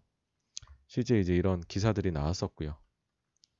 그래 보시면 이제 증시가 즉각적으로 하락 반전했었습니다. 이날 실업 지표도 잘 나왔고 22 안도감도 있었는데 증시 갑자기 확 코인 시장은 특히나 거의 막 아비규환으로 빠졌었죠. 결론부터 말씀드리면요. 여기에 대해서는 너무 우려하지 마시라고 말씀드리고 싶어요. 왜냐하면 우리는 이미 답안지를 보고 가고 있다라는 거고 그 답안지가 뭐냐면 이미 1탄에서 어떤 식으로 증세가 진행되고 있는지 보고 있지 않느냐라는 겁니다. 1탄에서 법인세율을 21에서 28%로 올리겠다 얘기를 했어요. 근데 이게 지금 거의 25%로 이제 인상폭을 낮추는 게 기정사실화 되어 가고 있거든요. 보시면요. 이제 민주당 내 맨친 의원이 28% 인상 과합니다. 라고 해가지고 대통령한테 어, 우리는 요 25%로 합시다 라고 어, 여기 제가 기사에 안 나와 있네요. 헤드라인에는 맨친이 25%를 제안을 했어요. 그러고 나서 며칠 뒤에 보니까는 그 이제 corporate tax 25%에 대해 가지고서 이제 상원 얘기가 나오고 있고 그 다음에 루머가 나오는데 바이든 대통령이 25%를 이제 그 수락할 것이다. 막 이런 얘기들이 나오고 있는 거죠. 이 정도 나왔다 하면은 제 생각에는 거의 뭐 이 정도로 양보하는 게 기정사실화 되는 것이 아닌가. 뭐 그렇게 보입니다. 그 다음에 이제 법 그 저기 기업 증세 세 가지 축이 있었거든요. 그중에 제일 큰 게 이제 21에서 28 인상이었고 두 번째가 최저세율 신설이었어요. 이거 15%로 하겠다라고 했죠. 원래는 그 적용 기준이요. 이익이 이제 1억 달러 이상 나는 기업들. 그리고 이제 이런 기업들한테는 이제는 우리가 공제도 안 해주겠다. 각종 공제도 다 제한할 거야. 라고 아주 강하게 나갔었죠. 근데 이것도 역시나 역풍에 휘말립니다. 그러니까는 재무부 자료 보면요. 리포트 나왔는데 순이익 20억 달러 이상 연구개발 등에 대해 가지고서는 공제를 허용해 주는 걸로 말을 이미 바꿨어요. 보이시나요? 이제 바이든 증세안 완화 가능성, 최저 수요 공약 바뀌어, 재무부 증세안 관련 새 보고서 발표, 대화 문 열려 있다. 바이든 여지 남겨. 막 이러고 있단 말이에요.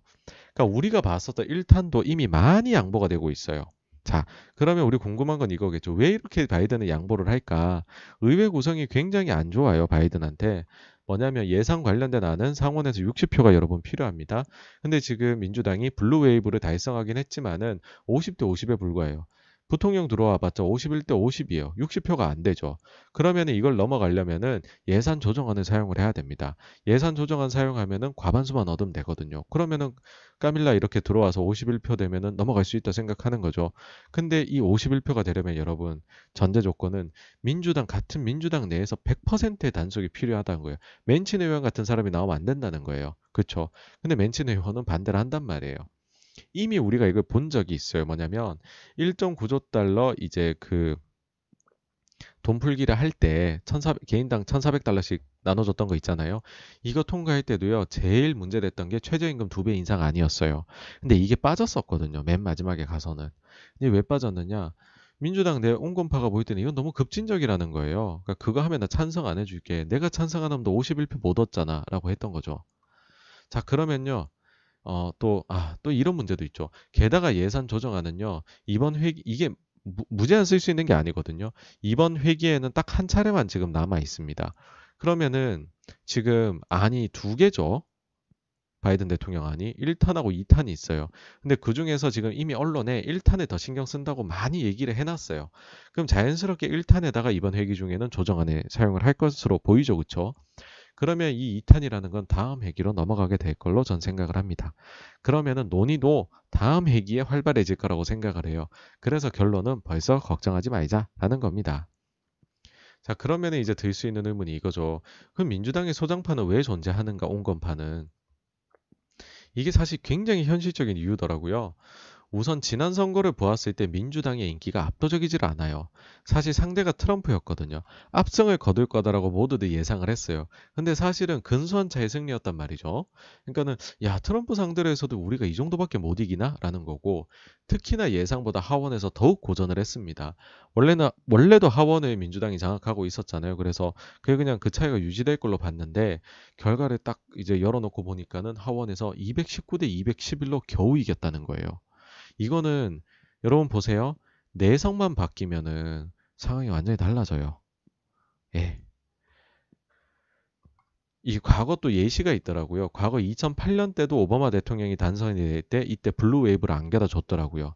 근데 그 2년 사이에 정책에 대해 가지고서 조금은 과격하다고 생각들 했었나 봐요. 그래서 2년 뒤 치러졌던 중간 선거에서 하원을 뺏깁니다. 공화당한테.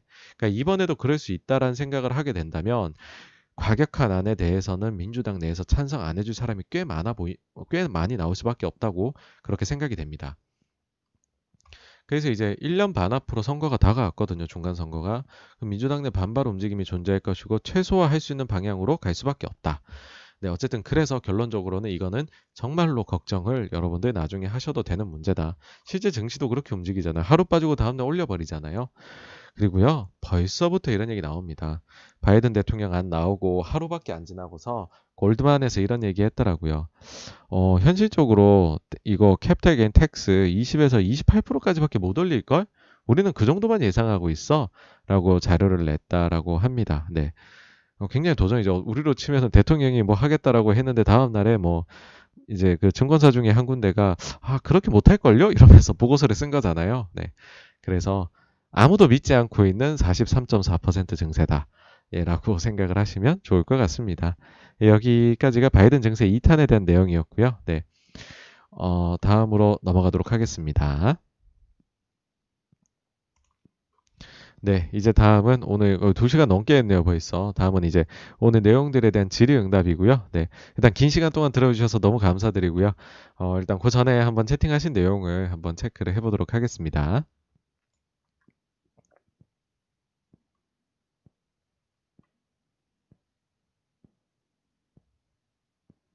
네, 일단 JSK님, 오, 안녕하세요. 네, 오늘 참여해주셔서 너무 감사합니다. 예, 권희자님도 안녕하세요. 반갑습니다. 네, 샤프로우님, 양도소득세 두 배, 에바, 그쵸, 에바세바, 네, 그쵸. 장난 아니죠, 그쵸. 그 다음에 김김지연님도 안녕하세요. 공부, 아, 네, 공부하시는 거 적극 추천. 저희 채널의 아이덴티티는 공부입니다. 네. 아, 네, 김민우님 안녕하세요. 네. 어, 그냥 카톡을 보내시면, 네. 어떨까 하는 생각이 있네요. 네. 조금 전에 보내셨던데, 네. 그리고 이제 DSH GHDK님, 어, 열강 중인, 이제 경청 중이시네요. 이래서, 아유, 네, 하트까지 해주시고, 아우, 너무 감사드립니다, 항상. 네. 아, 네. 아이고, 위원님께서 이렇게 달아주셨군요. 네. 위원님 안녕하세요. 잘 지내시죠? 그 지주 비율 산정 기준은 자회사 최다 출자 요건이 맞지만 해당 자산도 시가가 아닌 장부가 기준입니다라 말씀해 주셨는데 어, 사실 이게 저도 되게 헷갈리거든요. 근데 제가 체크를 해보니까 이 자산에 대해 가지고서 기준을 할때 그 이게 해당하는 재무제표라고 해야 되나요? 그게 보니까 제가 알기로는 이게 그 별도 재무제표에 표시된 걸로 저는 어 조금 결론을 내렸거든요. 그래가지고서 어, 요 부분은 모르겠습니다. 요거는 그 제가 알기로는 제가 뭐 여러 군데 이렇게 체크를 해보기로는 그 별도 재무제표 기준으로서 거기에 보시면 지금 시가가 다 그 반영이 돼가지고 삼성전자하고 들어오고 있거든요. 어, 그래서 제가 알기로는 거기에다 반영이 되고 있는 걸로 알고 있고 최다 출자자 요건이 되게 되면 고 이제 별도 재무제표에 들어와 있는 거를 그대로 기준으로 삼아야 된다로 알고 있습니다. 근데 저도 원래는 지금 장부가 기준이다로 알았던 때가 있기는 했었거든요. 근데 이 부분 모르겠습니다. 이게 사실 확인 안 해주잖아요. 이 기업에서. 예. 근데 저도 이제 다른 루트를 통해 가지고서 그냥 파악을 한 건데, 어, 한번 일단 이제 거의 클라이막스로 삼성이 왔으니까 뭐 이제는 보면 알 거다라는 생각이 듭니다. 네. 어쨌든 이렇게 말씀해 주셔서 너무 감사, 이렇게 지적, 이게 이제 체크해 주셔서 너무 감사드립니다. 네. 아, 네, 세장풀님 안녕하세요. 아이고, 네, 늘신들 어떻겠습니까? 이렇게 참여해 주셔서 너무 감사드립니다. 네. 프레젠트 나온님, 아, 코인 말씀이신 것 같네요. 제도권으로 들어오면 무조건 호재 아닐까 싶습니다. 그쵸. 제도권에 들어온다는 것 자체가 인정이라는 거니까는요. 맞습니다. 아, 스톤키님, 비트코인은 차트쟁이가 돈 더 많이 벌 듯. 그죠. 제가 볼 때도 그래요. 네. 맞은 거래도 활발하게 되고 하니까요. 네. 바둑이님 주식이든 코인이든 부동산이든 대장은 폭락할 때 줍줍 찬스. 야 이게 진짜 어떻게 보면 이게 진짜 필승 전략이잖아요. 필승 전략인데 인간의 또 그 사람이 생각이 막상 떨어지면 또 못하지 않습니까? 그러니까 그런 겁이라고 해야 될까요? 겁나는 거 뭐 하락할 땐 더 하락할 것 같잖아요. 그런 겁을 이겨내시는 분들만이 큰 부자가 돼, 이 주식이나 이런 각종 투자에서 성공 투자자가 되시는 것 같아요. 네. 프레젠트 나원님, 아, 전 차트 보고 해요. 어, 저는 좋은 방법이라고 생각합니다. 특히 코인에 있어서는요. 네. 바둑이님, 비트코인 투자하면서 차트 감각이 많이 늘었음. 그죠? 이거 다들 이렇게 되시더라니까요. 네. 프렌즈드 나오는 공감. 아, 그쵸. 네. 어, 네. 계속 이제 저희 차트 관련된 말씀해 주셨고, 바둑이님께서 또 이제 K뱅크는 업비트와 제휴하면서 오히려 은행이 더 득 본 케이스. 그쵸. 아니, 이게 K뱅크가 계속해서 그 무료 다운로드 이런 데 순위에 계속 상위권에 있더라고요. 앱 순위 보니까. 사실 이게 뭐 정말 TV 광고를 몇 번 하는 것보다도 훨씬 더 큰 효과였다고 생각합니다. 프레젠트 나오니 원금 보장해주는 주식 있으면 좋겠습니다. 와, 있으면 천국이죠. 예. 아, 아닌가요? 모두가 똑같은 조건이면 다들 불행해지려나요? 그 다음에 행복진이님 비트코인이 투자인 게 도대체 뭐에 투자한 건지 좀, 그죠? 그러니까 코인이라는 게 화폐라는 게 들어가면은 저도 이거 화폐는 절대 아닌 것 같거든요. 근데 뭐 금이랑 비슷하다 해버리면 어, 금 같기도 하고 그런 생각이 들긴 합니다. 아 오늘 제가 지금 빠뜨리고 말씀 안 드린 게 있네요. 사실 코인을 넣은 게 뭐 제가 뭐 진짜 코인 가격 예측해보자 그런 제가 뭐 그럴 깜냥도 안 되는데 그 넣은 이유는 아니고요. 사실 그 말씀도 추가로 드리고 싶었어요. 뭐냐면 어 한 올해 1월 정도였어요. 그때 증시가 워낙 좋으니까는 많은 분들께서 언젠가 결국 하락은 온다 증시가 어, 내가 생각할 때 나는 하락을 하락의 트리거 아니면 하락의 이런 그 현상 으로 이런 것들을 본다 하면서 뭐 개인 투자자가 너무 많이 해요 아니면은 신용 잔고가 너무 많이 늘었어요 그런 아니면 테이퍼링이 되면은 뭐 빠질 거예요 그런 말씀하시다가 또 많은 분들이 말씀해 주셨던 것들 중에 하나가 그거였던 것 같아요. 지금 가장 빛나는 애들이 떨어지면은 다 떨어진다. 예를 들어서 코인이 떨어지면은 증시도 난리 날 거다. 주식 중에는 테슬라가 떨어지면 증시 난리 날 거다. 그런 얘기들도 많이들 하셨거든요. 근데 여러분, 좀 코인도 떨어지고 테슬라도 좀 떨어졌지만 증시는 신고가입니다. 어, 그런 것들로 증시가 움직이지는 않습니다. 예. 그런 데에서 어, 이렇게 뭔가 근거를 찾으시려고 하는 거는 조금 제 생각엔 시간 낭비 같다는 생각이 들어요. 그래서 뭐 이제 너무 그런 것들을 안 보셨으면 하는 생각이 들고요. 또 한 가지가 사실 이런 논리가 나오는 거는 그 저변에 깔려 있는 이유는 그거거든요. 소위 말해서 그 이제 그 랠리를 주도하고 있는 주도주가 꺾이면 끝장난다는 거거든요. 근데 저는 이 주도주 논쟁이 반은 맞고 반은 틀렸다 생각해요. 진짜로 주도주가 꺾이면 그 장이 꺾이는 거는 맞아요. 근데 그 주도주는 저희가 그 장이 꺾일 때까지는 몰라요. 무슨 얘기냐면 사람들이 주도주하고 증시 차트 쭉쭉 해놓고서는 야 주도주가 가고 있으면 증시 안 꺾이네 그거를 우리가 사후적으로 판단을 해요. 그러니까는 예를 들어 2007년까지 있었던 큰 불 장세를 보고서는 야 이때 보니까는 포스코하고 현대중공하고 뭐 동양제철학 꺾이니까 꺾이대? 라고 해버리는 거는 사실은 2004년부터 시작됐던 랠리 속에서 주도주라고 얘기가 되었다가 탈락한 수많은 주식들을 무시하는 거거든요. 그러니까는 끝까지 살아남아서 우리가 사실 그 랠리 중에는 우리가 주도주라고 여러 개 얘기했을 건데 그 중에서 끝까지 남아있던 애를 가지고서 야 역시 주도주는 끝까지 가라 얘기하는 거죠. 근데 우리가 그 한가운데 있었다면 그 꺾이는 주도주도 우린 주도주라고 평소엔 얘기했을 거란 말이에요. 그럼 그게 떨어질 때 과연 그럼 증시가 빠졌냐? 아니라는 거죠. 그러니까 우리가 승자에 대해서 바이어스된 자료를 보고서는 그거를 우리가 주도주가 꺾이면 증시가 꺾여라고 판단하는 거죠. 그러면서 지금 좀 오르는 것들 여러 개 중에 한두 개를 보고서는 저게 바로 주도주니까 저게 꺾이면 안 돼라고 얘기를 한다는 거죠. 그래서 제가 볼 때 또 천하의 쓸모없는 논쟁 중에 하나가 주도주 논쟁입니다. 주도주 논쟁도 저는 가급적이면 참전 안 할 생각입니다. 그리고 바둑이님께서 뱅크 씨가 자기 그림은 쓰레기다 하는데도 아이고 심지어는 막 그 저기 옥션에서 거래가 되자마자 착 이제 그림을 훼손해 버리는 장치를 마련해 놓기도 하죠 뱅크 씨는. 근데 뱅크 씨 그림 수십 수백억씩 판매된다. 그쵸 맞아요. 자본주의에서는 맞습니다. 마치 그 김춘수 시인의 꽃처럼 누가 내 이름을 불러주니까 의미 가치 부여가 되는 것 같아요. 자산시장은. 네. 그 바둑이님 역발상으로 테이퍼링 할 때 주주 피해야 되지 않나요? 야 이거 좋은 생각 같은데요. 아 이거는 제가 생각 안 해봤는데 오 요것도 한번 생각을 해봐야 되겠네요. 만약 그 전에 뭐 몇몇 사람들이 야 테이퍼링 할 때 보니까는 코인 가격 나쁘다라 해가지고서 쫙 팔면은 역발상으로 들어가 볼 수도 있겠네요. 그렇죠? 아주 좋은 의견 감사합니다. 네 역시 이제 제가 하면서 사실은 뭐 알려드린다 하지만은 이렇게 배우는 게 많은 것 같습니다.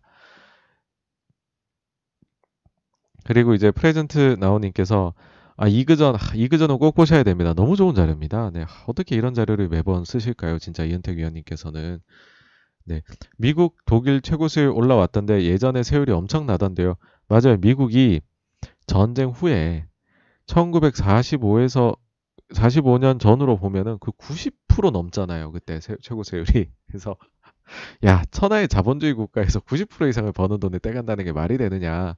어마어마하죠, 그쵸? 진짜 어마어마한 거는 맞는데, 근데 일단 그거는 있거든요. 예, 사실 그때에 비해서 간접세가 많이 늘기는 했어요. 지금 간접세가 많이 늘어서 지금 현재 기준으로 보면 최고 세율이 만약 바이든이 말한 정도까지 올리면 아마도 거의 미국 역사상 최고 세율이 존재했던 때에 한80% 정도는 다가간 거 아니냐라고 전 생각이 되거든요.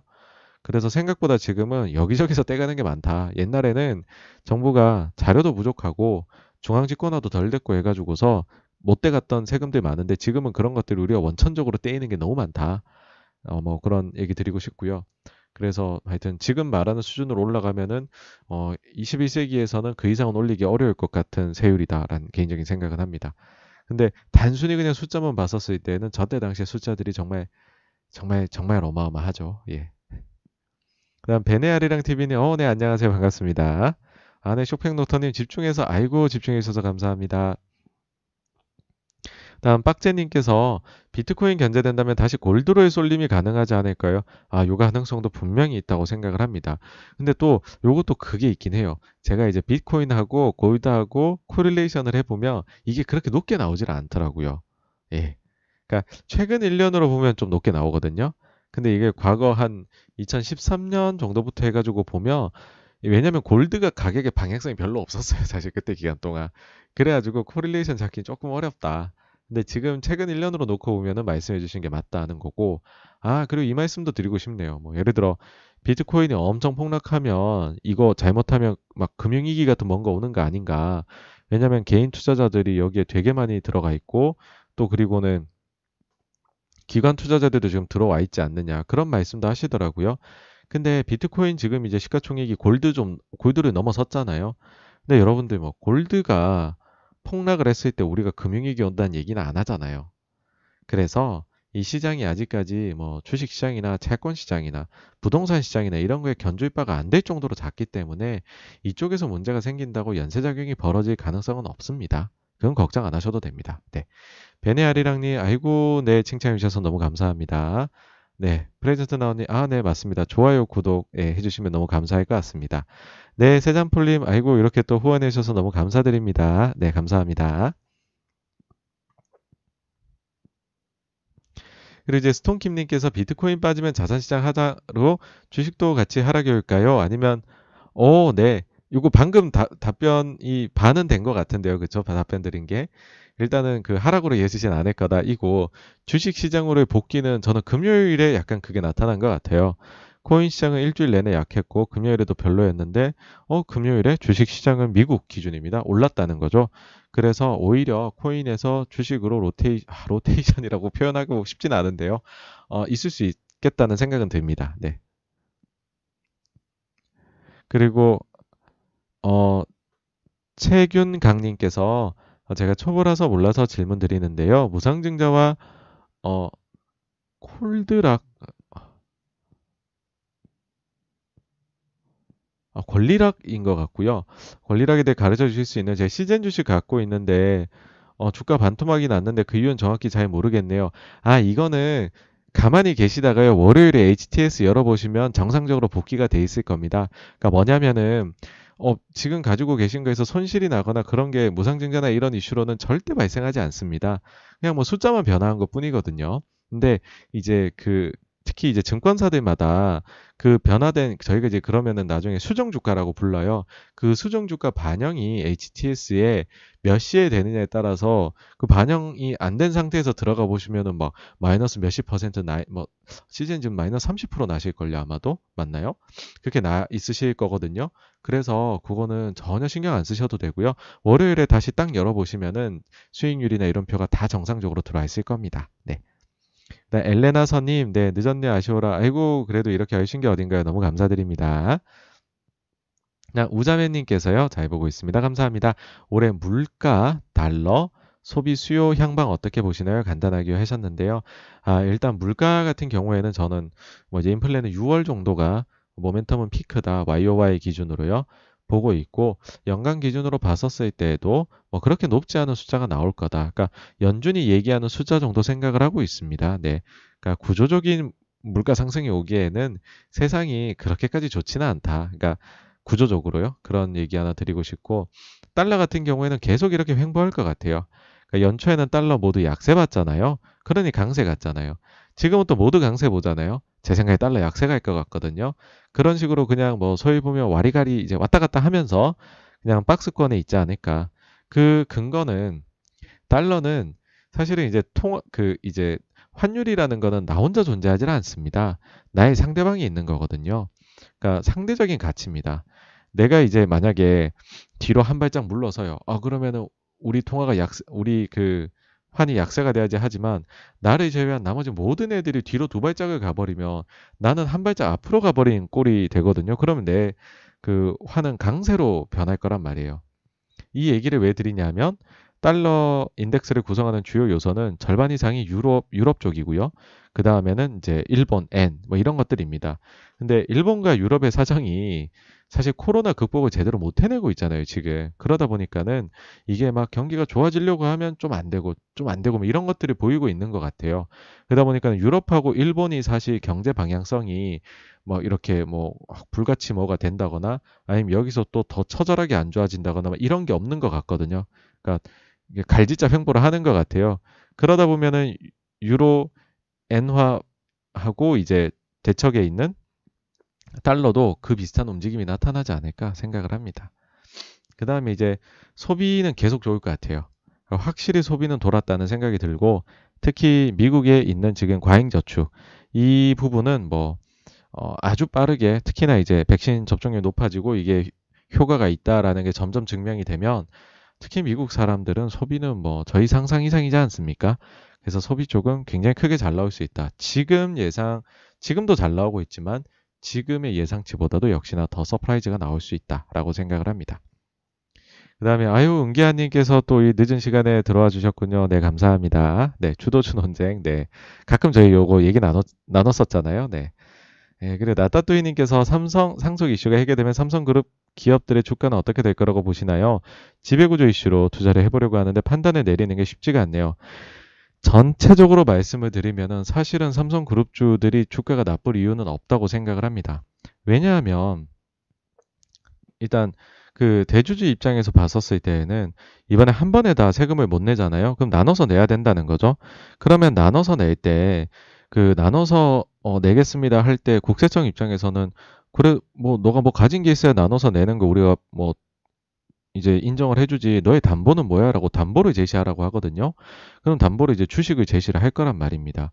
그래서 담보로 제시한 주식이 많이 빠지게 되는 거는 모두에게 안 좋죠. 그 담보로 맡긴 대주주 입장에서도 그 나중에 만약에 극단적인 경우가 되면 추가 담보를 뭐 이슈가 나올 수도 있는 거거든요. 그러니까는 이제 국세청이나 이런 부분들을 생각했을 때 내가 이제 그 담보 제공을 하겠다라고 얘기를 했었을 때 그 주식이 빠지는 걸 원할 사람은 제 생각엔 아무도 없을 것 같아요. 그게 첫째이고요. 아, 그 다음에는 사실 삼성은 주주 구성을 보시면 외국인 주주가 굉장히 많습니다. 이미 굉장히 글로벌 기업이죠. 그러다 보니까는 뭐 예를 들어서 회장님이 돌아가시고 그러고 나서 후세가 이제 이었는데 근데 이제 모든 상속까지 끝나고 나서 갑자기 주가가 확 폭락을 하더라. 그러면은 굉장히 좋지 않은 그림이거든요. 그러니까 주주들이 보기에도 그렇고요. 그 다음에 뭐 이제 외부에 소위 이제 주주가 아닌 사람이 보았을 때에도 아 역시 그 선대만한 후대가 없구나 뭐 그런 식의 판단이 내려질 수도 있는 거죠. 그래서 제가 생각할 때는 이런 차원에서 생각을 해 보아도 막 굳이 이거를 주식을 내려야 될 이유는 찾지를 못하겠다. 오히려는 그런 게 있죠. 좀 이제 뭐 다음 세대가 되면 그 아버지 세대가 너무너무 잘하셨지만은 근데 또 그 후광만이 너무 존재하면 그 후대가 본인의 역량을 펼치기 굉장히 어려운 게 많잖아요. 과거 뭐 왕조의 역사를 봐도 그렇고요. 그러면은 무언가 자신의 색깔에 맞게 어, 새로운 비전을 또 제시를 할 거다라는 생각을 해요. 그래서 사실은 삼성의 상속 이슈라고 했지만은 더 나아가서는 삼성의 이제 미래 비전에 대한 부분들이 점차적으로는 나오지 않을까라 생각을 합니다. 그리고 DSH GHDK님께서 지금까지 올해 초에서 어, 지금까지 가격 조정 대신한 기간 조정밖에 없었는데 그죠? 3, 4개월 정도 어, 제, 네 그죠 기간 조정인데요. 개인적 생각 또는 바램이 수급이 양호, 백신 이후 긍정적 요소밖에 없는데 예측은 의미 없지만 조정 시점과 하락폭 그 시점의 비밀은 아무래도 테이퍼링이겠지만 86권가님의 시점, 팩터, 조정 폭 등의 시각은 어떠한 시장 뷰인지요? 아, 라고 어, 해주셨습니다. 여기에 대해 가지고서는 어, 그 사실은 30% 이상의 조정이라는 거는 일단 안 보이는 것 같아요. 그거는 뭐 제가 하락의 유형 막 이래가지고서 기준들 제시한 영상 보시면 나오시겠지만은 그럴 만한 지금 상황은 아니니까 그거는 아니고 뭐 하반기 가면 지금 또 부채 한도 이슈가 있기는 해요, 여름에. 그 부채 한도 이슈가 지금은 아직까지는 회자가 안 되고 있는데, 어, 그 부분 즈음으로 해서 뭐 테이퍼링하고, 그 다음에 증세안이 좀 더 논의가 격화가 되고, 아, 그러면서 뭔가 뭐 이제 미국 기준으로 보면 2분기가 실적 모멘텀 자체는 피크거든요. 그렇게 해서 다 모아지는 시기가 사실은 한, 한 7월 말에서 8월 초기는 하거든요. 그러니까 만약에 굳이 안 좋은 시기를 찾자면은 개인적으로는 그때가 보이기는 해요. 예. 그때는 뭐 조금의, 예. 그 안 좋은 게 있을 수도 있겠다. 이런 것들이 뭉치면. 이게 사실 2011년도가 그랬었어요. 아, 그래서 그 기억이 좀 나고, 그 다음에는 중간중간 체크해야 될 거는 이제 연준 FOMC 있을 때마다 테이퍼링 시기를 뭐 갑자기 surprise하게 얘기하지는 않을런지 라는 것들은 항상 좀 봐야 된다라고 생각을 합니다. 그 갑자기 그렇게 뱃머리 돌리시면은 아이구야 하면서 따라가야 됩니다, 여러분. 네. 그리고 최경강님, 아이고 아닙니다. 질문해 주셔서 너무 감사드립니다. 네. 그 안나키님, 네 와리가리, 네. 아우 제가 이게 적절한 표현 이거 혹시 일본식 표현 아닐까 걱정도 되긴 한데 어쨌든 네 박스권 박스 박스 우리 말은 없을까요? 네. 그 그냥 위아래가 막힌 네 그런 흐름으로 저는 하여튼 생각합니다. 자유인님께서요. 어, 네 자유인님 안녕하세요. EU의 재정 투입 아 그리고 어, 그 미국의 인프라 투자 등이 원자재 슈퍼사이클로 연결될 수 있을까요?라고 어, 말씀을 해주셨는데요. 사실은 슈퍼사이클이 나오기는 어렵다는 생각을 합니다. 아, 그 어떤 거냐 하면은 이제 그 유가 기준으로 이제 왜냐면 오일이 제일 일단은 큰 시장이니까 하면은 아직까지도 이제 그 감산하고 있는 게 워낙 많다 보니까 그리고 가격 올라가면 미국도 증산할 수 있고 그래서 사실은 어 기름값이 올라가지 않는데, 그러니까 유가가 엄청 올라가지 않는데 원자재 슈퍼사이클이다라고 얘기하기는 약간은 민망한 면은 있는 것 같아요. 그런데 현실적으로는 이게 이거 아니고 조금 둘러쳐서 가령 예를 들어 굴이라든지 아니면은 뭐 친환경 차량에 들어가야 되는 백금이라든지 아니면은 뭐 다른 리튬이라든지 다른 부분들 있잖아요. 그런 것들이 뭐 슈퍼사이클이 올 수 있느냐라고 하면은 아 요거는 가능성이 있다라는 생각을 합니다. 그때 한번 자료 보여드렸던 것 중에서 어, 지금처럼 친환경에 대한 투자가 증가를 하면 소위 친환경 소재로 필수적으로 들어가야 되는 것들에 대한 수요가 증가하는데 지금 코로나 때문이기도 하고 경기가 나빴던 때문이기도 하고 해서 어, 그 분야에 대해 가지고서 지금 투자 굉장히 적었다는 거죠. 그러다 보면은 뭐 당연하게도 지금이야 뭐 재고가 있으니 쓰지만 우리가 수요와 공급을 생각을 했었을 때에는 뭐 이쪽 부분에서 쇼티지가 나게 되면 자연스럽게 슈퍼사이클이 온다라고 얘기할 수 있을 것 같습니다. 근데 사실 이게 원자재 전체에서 차지하는 비중은 그렇게 큰 건 아니어서 뭐 전체로 봐서는 뭐 그냥 완만한 상승 정도. 근데 어 이제 그 중에서 콕콕 집어서 몇 가지는 아 정말 슈퍼사이클이다 얘기할 만하다. 뭐 그렇게 어 그런 상황이 펼쳐지지 않을까 생각합니다. 그리고 DSH GHDK님께서요, 대기업은 평판, 그룹사, 재무 등등 주관적 신뢰를 가지고 덤벼들지만 개별 기업에 대해 재무, 특히 부채 비율로 접근하는 방법 정도 신뢰감을 갖고 관심을 갖지만 특히 이런 개별 기업은 news flow 또는 테마로 접근하는 아, 개별 기업에 대해서는 그런 식으로 하신다는 말씀이시군요. 제도권 투자자들은 어떤 노하우를 가질까요? 인덱스처럼 분산만의 노하우가 있을까요? 최준철 어, 대표님 경우 CEO가 중요하다는데 하셨는데 사실 이제 개별 기업을 장기적으로 투자한다 그러면은 어 그러면은 결국에는 대주주가 제일 중요한 것 같아요. 대주주가 장기적인 비전이 있고 함께 할 만하냐. 소위 말해서 워렌 버핏이 얘기하는 snowball 효과가 있느냐. 내가 올바른 그 경사로에서 눈을 이제 눈덩이를 굴리고 있느냐라는 거죠. 그래서 사실 중요도로 보면 50% 이상이신 것 같아요. 그리고 그냥 이제 사실은 재무제표를 보게 되면 그 기업의 성향 같은 것들도 보이거든요. 그래서 그런 것들을 보면서 아, 이 회사는 이런 길을 걸어왔구나 보면 사실은 그게 이제 대주주를 만나지 않아도 꽤 많은 부분을 말을 해주는 것 같아요. 그래서 그런 부분 파악도 좀 괜찮, 그렇게, 그런 식으로 파악하는 것도 좀 괜찮지 않을까 하는 생각도 들고요. 그러고는 그 기업이 사실은 이제 가지고 있는 업태도 중요할 것 같아요. 뭐 예를 들어서 유통업을 하는데 쿠팡 같이 파괴적 혁신 기업이 들어오면 그 업종 전체가 힘들어지잖아요. 마진 측면에서. 그래서 그런 게 있나 없나 같은 것들을 보면서 그러니까 소위 말해서 그게 이제 가치 투자자들이 좋아하는 단어 중 하나인 경제적 해자라 할 수 있겠죠. 예. 그런 것들 파악 요 정도가 중요하다고 생각을 합니다. 네. 네, 나따뚜이 님께서도 어, 네, 네, 아유, 아닙니다. 질문해 주셔서 너무 감사드립니다. 스톤킴님께서 현재 우리나라 백신 미약보로 다시 확진자가 전거점을 넘고 2차 파동으로 간다고 해도 우리나라 증시는 계속 실적 장세로 갈 수 있는 모멘텀이 있을지 궁금합니다. 매우 특수한 상황이라 라고 하셨는데요. 일단은 우리나라가 좀 백신 확보 쪽에서는 어려움을 겪고 있죠. 그거는 맞고 확진자도 늘고 있고. 근데 그건 있는 것 같아요.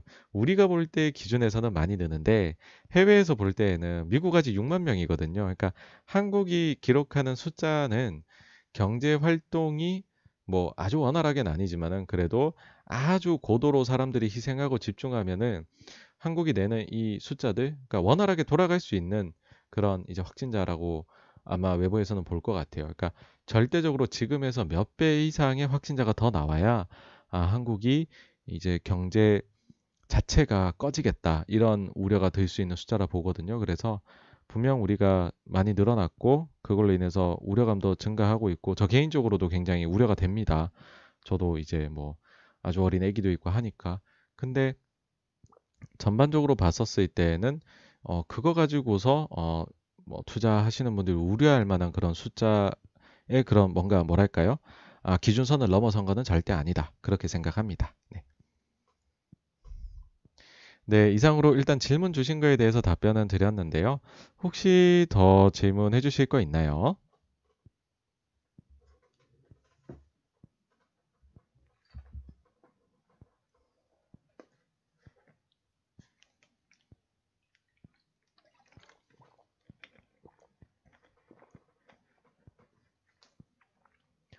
자유님께서 삼성 SDS의 사업이 물류 부분이 많던데 그룹 내 위상은 어느 정도일까요?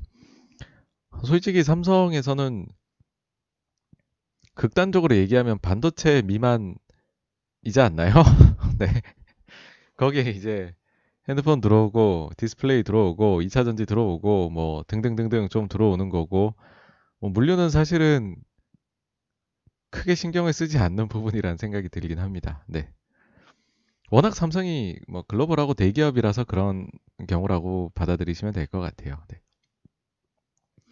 케이추님께서 화학 제품들 단가가 하늘 높은 줄 모르고 계속 오르네요.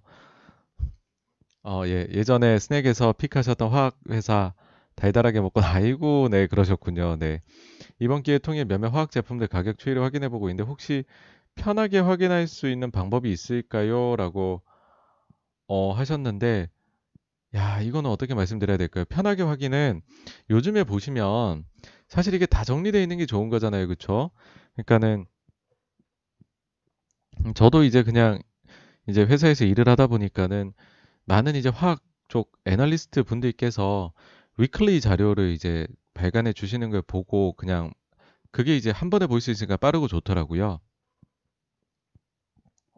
근데 그 자료 중에 이제 상당수들이 지금 뭐 네이버나 뭐 아니면 한경 컨센서스나 이런 데 들어가시면은 어, 자료가 weekly 자료들 올라오잖아요. 그래서 제가 볼 때는 그 weekly 자료를 보시는 게 그 화학 애널리스트 분들 다 굉장히 잘 하시거든요. 그래서 그 중에서 이렇게 하나 정도 어, 보시기에 본인하고 성향 잘 맞으시는 거 자료 하나를 꾸준히 보시면 바로바로 바로 좀 확인하실 수 예, 있는 가장 좋은 방법이지 않나 편하게 그렇게 생각을 합니다.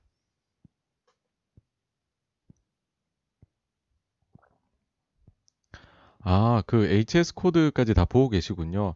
사실 요거 요렇게 하시면서 특정 기업이다 하시면은 제일 정확하신 건요. 회사에 전화를 거시는 게 좋긴 합니다. 회사에 전화 거셔서 어, 우리 그 주요 제품들 사업 보고서에 나온 것들 코드 이거 이거 맞냐고 물어보시면 뭐 기관 투자자 아니라 개인 투자자시더라도 그거는 다 그냥 아니, 그 정도 뭐 답변을 당연히 해야 되는 거잖아요. 네네. 그래서 그렇게 보시면 제일 좋으실 것 같아요. 그리고 SJ님 후원, 아우, 네, 너무 감사합니다. 아우, 네, 저도 항상 예, 고마운 마음을 가지고 있습니다. 네네. 네. 아, 포도 속 알맹이님께서요, 어, 좋은 강의 감사합니다. 아우, 감사합니다. 미중 갈등은 하락의 트리거로 작용할 가능성이 얼마나 될까요?